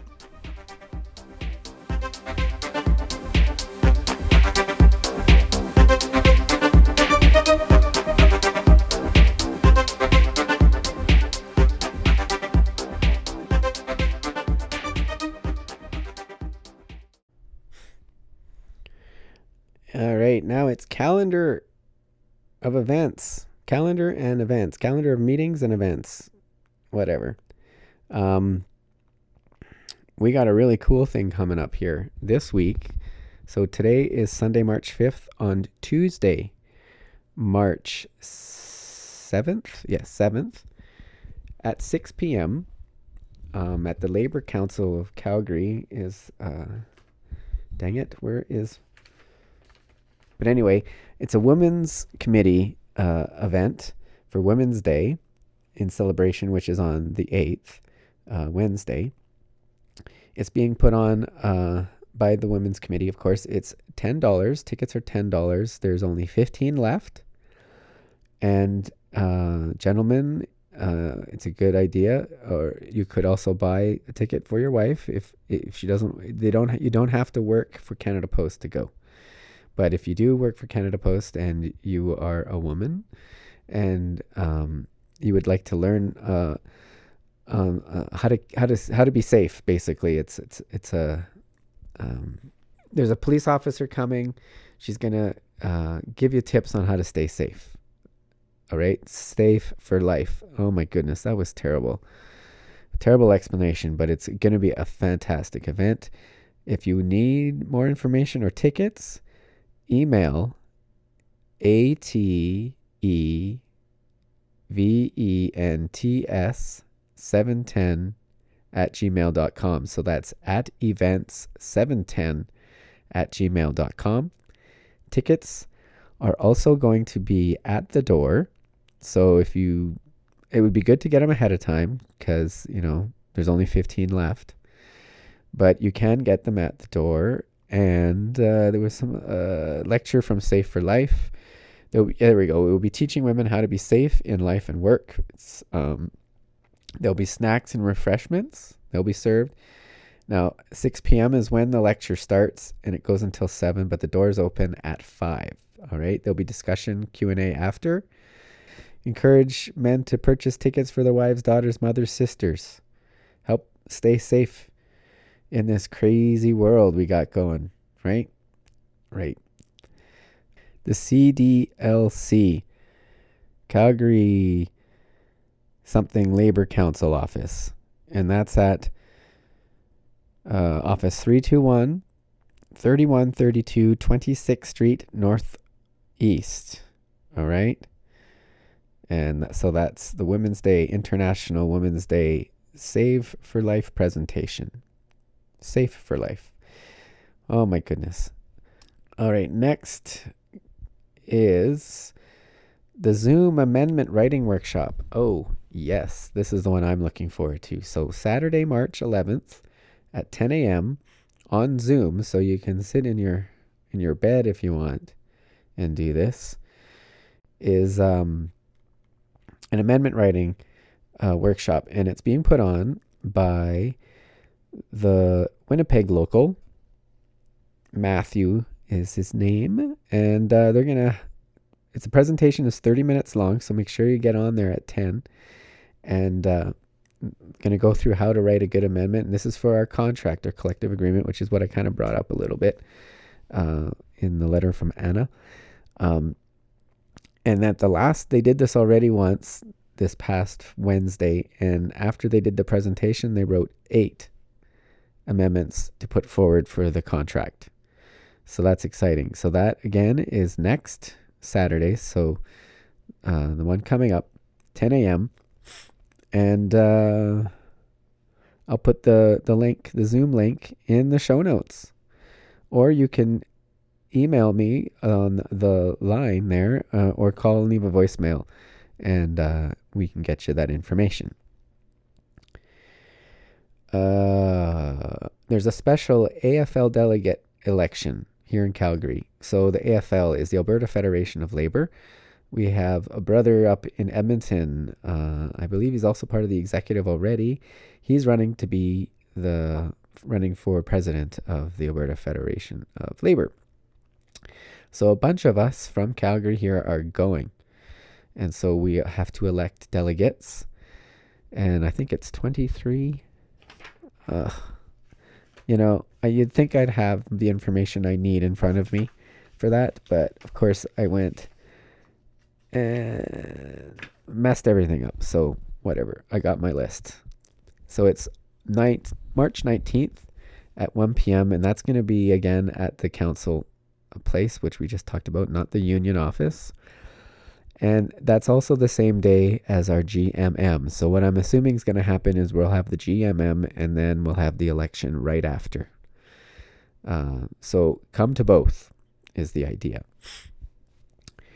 Uh, then we got our shop steward meetings. We got the RSMC shop steward meeting happening March 19th, the same day as the elections and the general member meeting.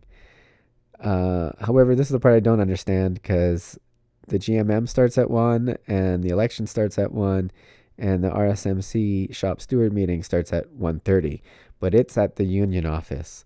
So I don't really know what's going on with that other than I'm telling you now, this is what what I saw on the posters, and uh, so you might want to contact your chief shop steward of RSMCs to find out exactly where that meeting is going to be, and if it's been changed, uh, time and location and such. Uh, and of course, for the urban shop steward, that would be me. Our meeting is on March 16th, and there's three different times 8, 11, and 3 at the union office. And this new thing, there's a Calgary organizing meeting now. I believe this is the organizing for building worker power. But today I've spent a ton of time trying to figure out what's actually going on and the process. Because I went in and I started looking at the building worker power uh, pr- uh, promo on the website and the stuff I've been handed out. And I saw in there about this role of being a captain. So I decided I want to be a captain, an organizing captain, because it's basically what I'm doing right now with my podcast here. I'm creating an army here and I'm going around and I'm doing things and I'm so that's kind of what a captain does anyway. There's a few other things uh, like you keep track of the people more who are interested in say when we have to walk on when we need to do a, a work floor action or something. Those who are into that. Uh, then I know who we can talk to first. I'm guessing it's how to strategize, right? Which I'm kind of doing, but I, if with a captain, you're doing it more uh, officially, writing it down and putting it in a database, that kind of stuff.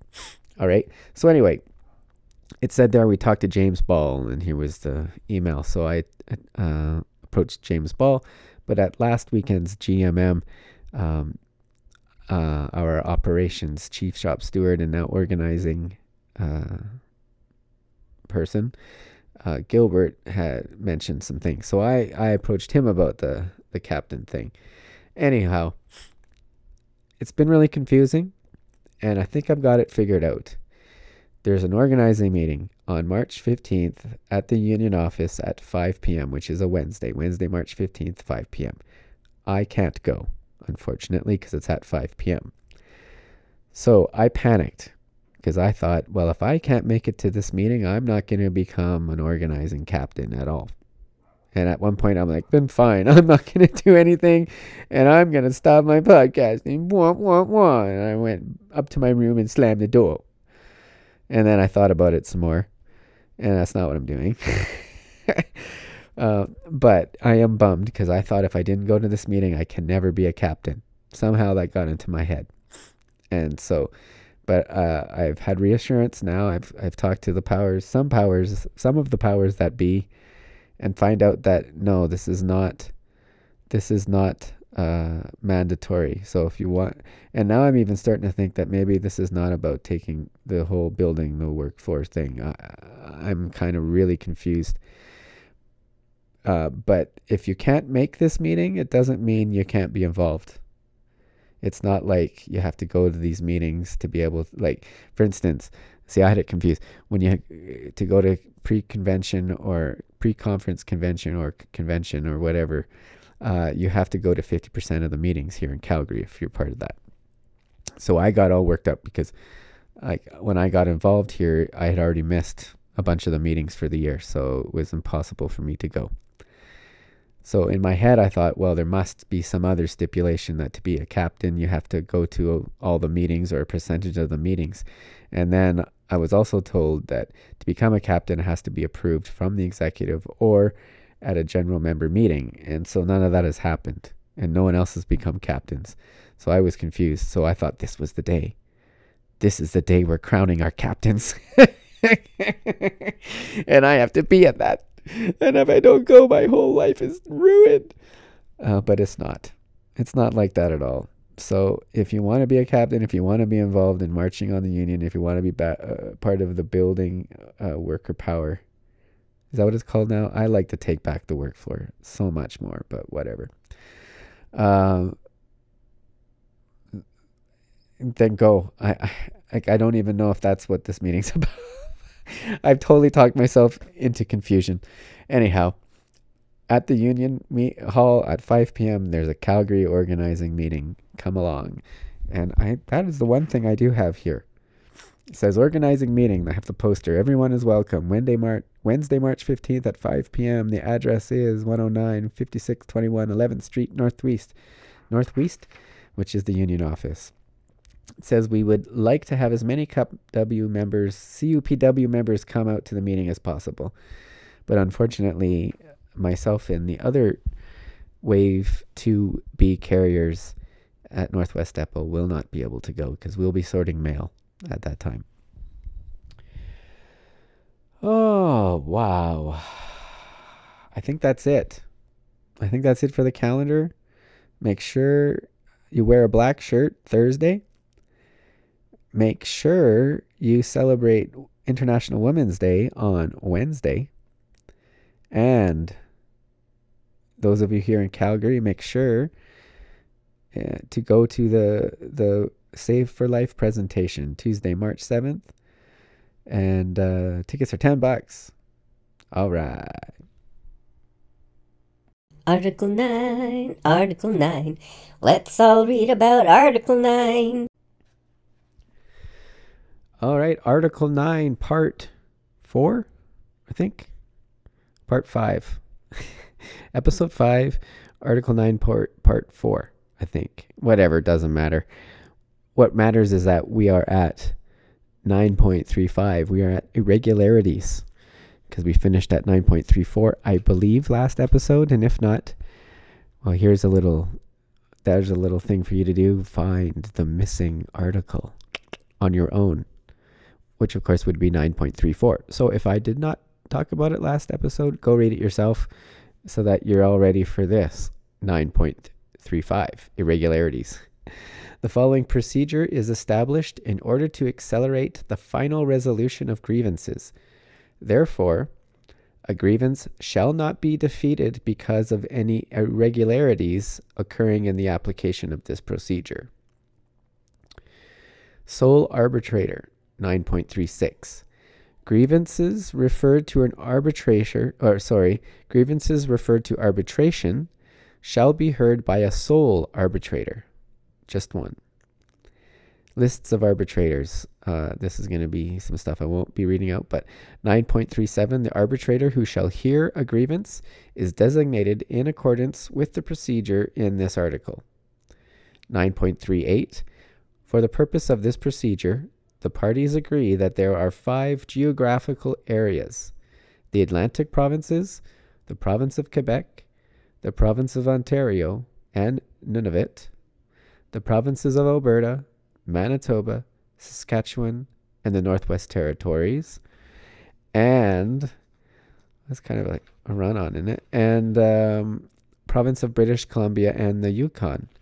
But what about uh, whatever? I think we're missing. Did I say none of it? Oh yeah, we're not missing them. Good. Uh, 9.38. The following persons shall act as arbitrators to hear the grievances coming from the area for which they are appointed for the area formal and regular grievance procedures. And um, I think when it comes to regular and formal grievance procedures, I think that's the difference between like what they say level one and level two. I think. I don't know. It took me a while to even figure out what all that meant. And I still think I'm a little lost because I think I had my, I had uh, level one grievances mixed up in my head with going in for a two four meeting. Right, for a long time. So I don't know. Anyway, in there in Atlantic provinces, we've got four. Quebec's got four. Ontario and Nunavut together have seven. There is four for Alberta, Manitoba, Saskatchewan, and Northwest Territories. There is five for the BC and the Yukon. 9.40. The national list of arbitrators shall be used for policy grievances, grievances concerning the unit as a whole, grievances concerning the union as such, and grievances concerning employees in more than one area described above. The national arbitrators shall by rotation be assigned grievances in the chronological order in which they were referred to arbitration, unless the parties agree otherwise. And that's kind of involves that whole uh, uh, um, lineup of grievances when you take either the rights, learn your rights course or the shop steward course. Uh, you get to do the string the string thing I've talked about before, the the journey of a grievance. and you get to take a string and go from person to person who's the vice president of this and so and so for that. And this, it goes through a lot of people, a lot of people. And that's just one grievance. Um, So 9.41 should a person herein above designated refuse or be unable to act as an arbitrator, the parties shall appoint another person as substitute. If the parties are unable to agree on the selection of a person, the substitute shall be appointed by the Minister of Labor, Labor, Labor, upon request by either party. 9.42. The parties at any time agree that a grievance be referred to an arbitrator whose name does not appear on the lists here and above. In such a case, the arbitrator is selected by the parties, and if they are unable to agree, he or she shall, shall be appointed by the Minister of Labor upon request by either party. Ta-da. Hearing dates 9.43. The arbitrator whom the grievance was referred shall promptly hear the parties. He or she, she may ex officio, okay, call the parties to proceed with the hearing of the grievance and proceed in the absence of a party if such party was duly notified of the hearing. 9.44. Forthwith, upon the signature of the agreement, this agreement, and periodically thereafter, the parties shall make arrangements with every arbitrator to set apart in advance a list of hearing days for each month of this year of the year. The number of days, the number of days so determined by all of the arbitrators in an area shall allow enough time to expeditiously expeditiously dispose of all the grievances coming from this area. In case of a disagreement between the parties on the number of days or on the specific dates that an arbitrator shall set apart for the parties, he or she shall decide. Wow. My brain went uh, off thinking about uh, Disneyland halfway through that one. oh my goodness. Uh, notwithstanding the above, the parties agree that no hearing shall be held between December 10th and January 3rd inclusively, except in cases under Clause 9.87 to 9.98. Moreover, the parties shall set apart no more than one hearing date for each arbitrator from December 1st to December 9th. Woohoo! I need a, a water break. So, cut this out in post.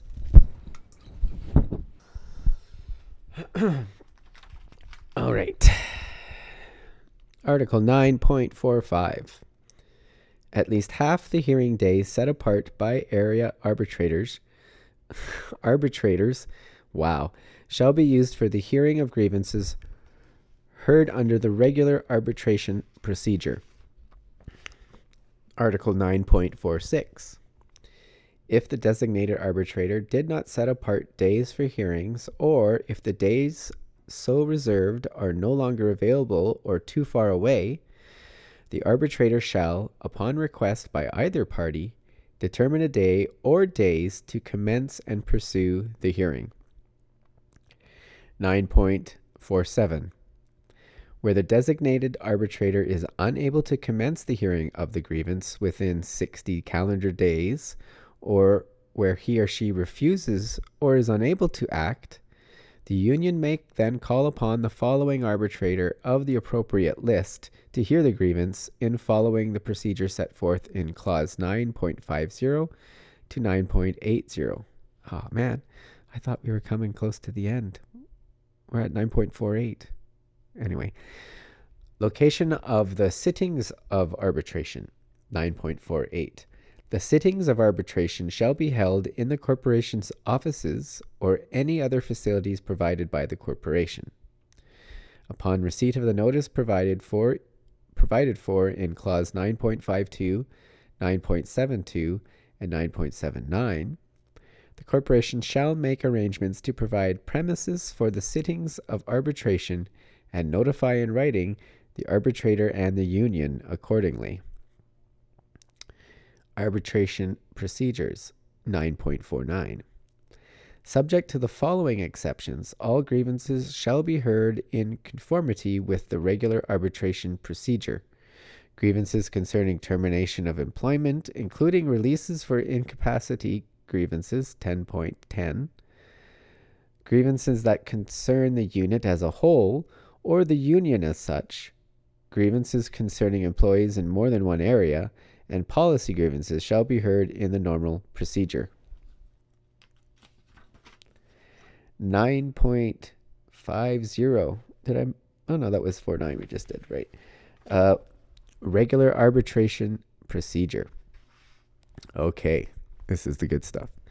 The regular arbitration procedure is an informal and accelerated mechanism to facilitate a more speedy settlement of grievances arising out of the application of the collective agreement. 9.51. The grievances will be assigned to the arbitrators on the area list and in the chronological area of the date in which they were referred to arbitration pursuant to Clause 9.34.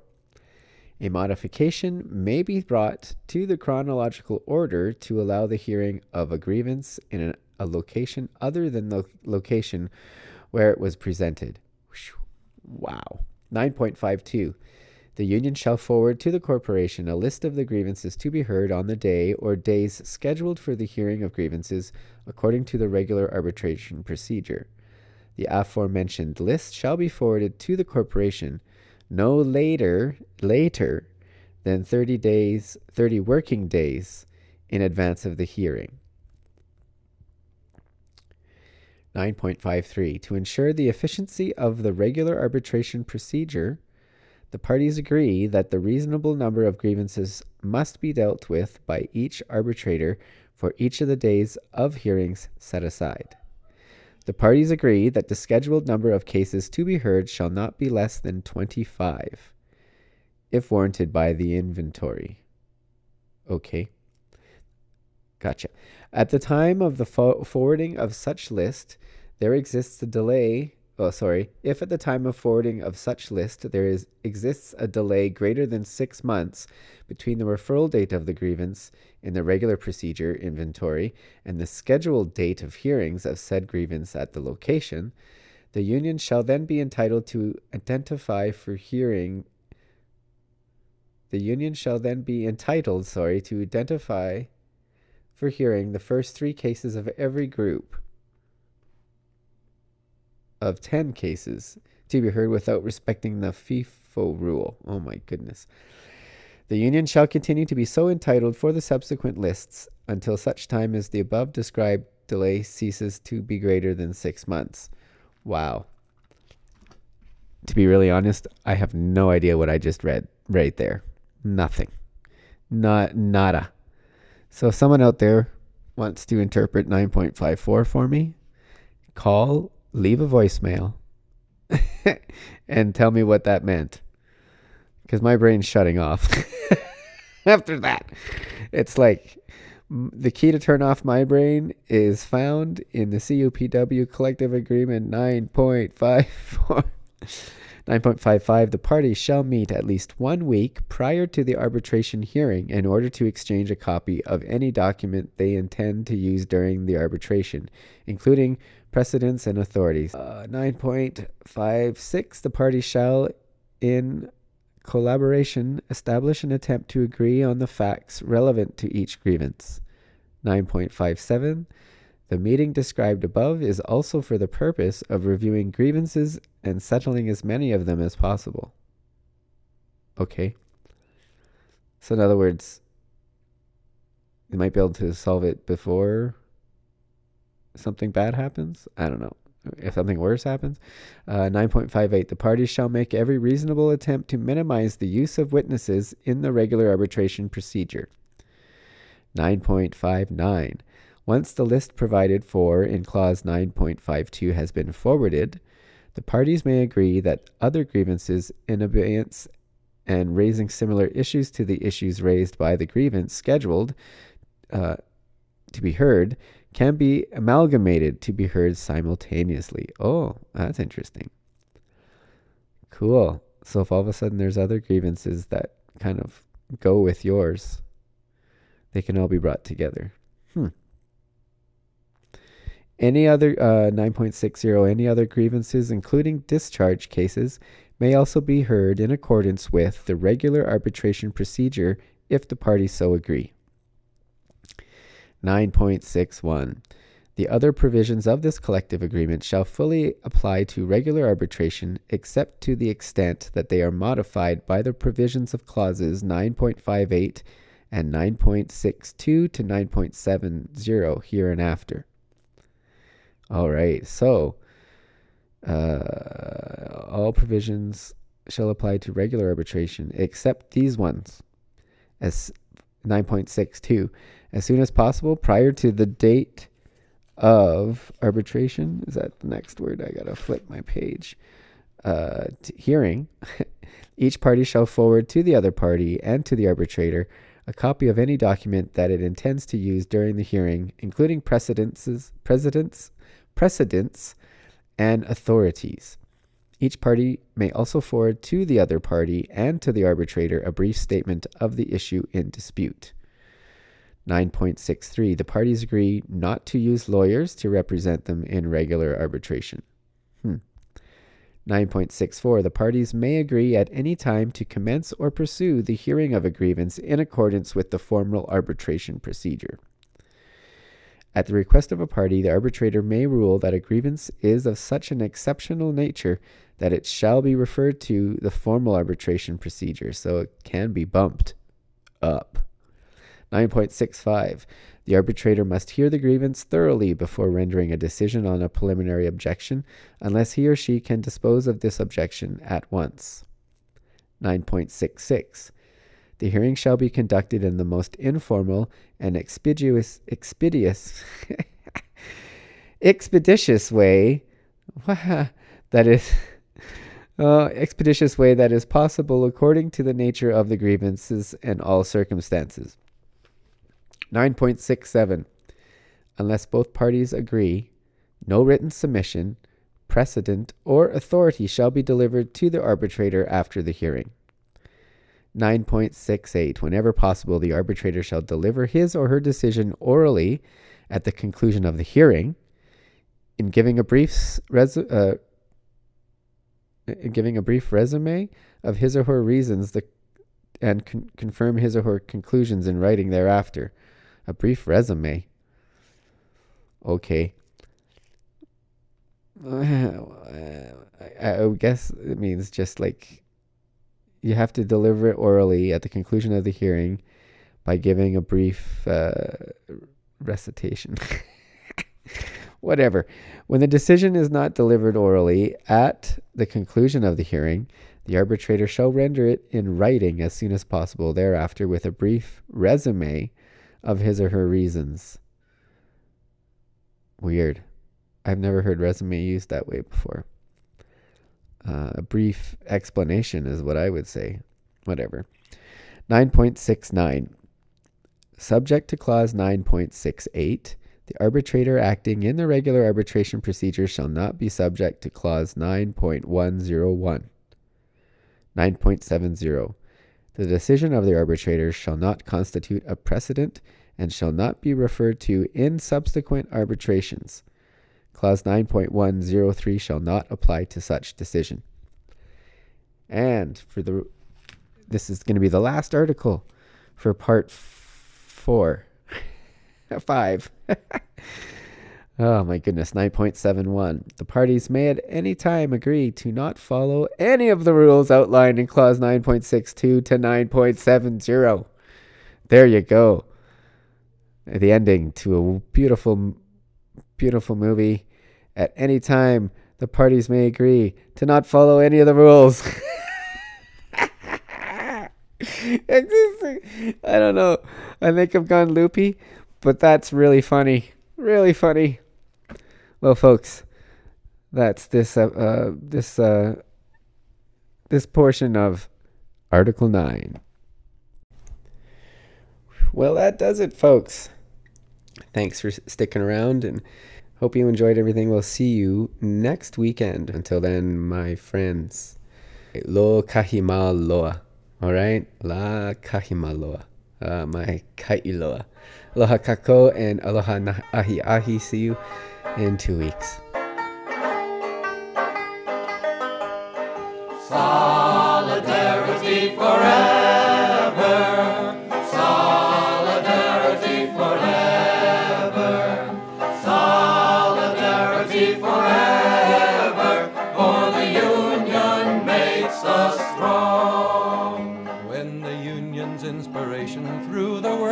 Blood shall run. There can be no power greater anywhere beneath the sun. Yet what force on earth is weaker than the feeble strength of one? But the union makes us strong. Solidarity forever.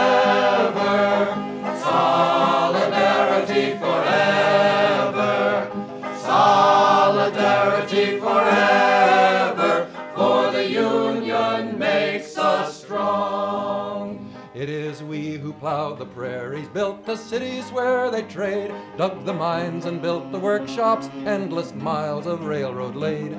Now we stand outcast and starving mid the wonders we have made, but the Union makes us strong. Solidarity forever.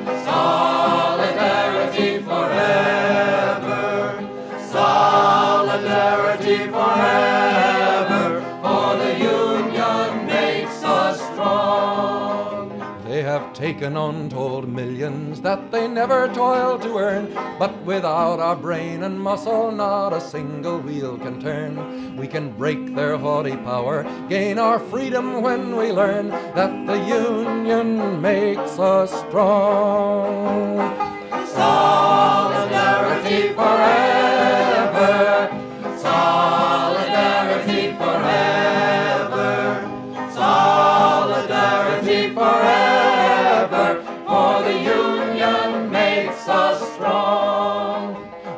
Our hands is placed a power greater than their hoarded gold, greater than the might of atoms, magnified a thousandfold. We can bring to birth a new world from the ashes of the old, for the Union makes us strong.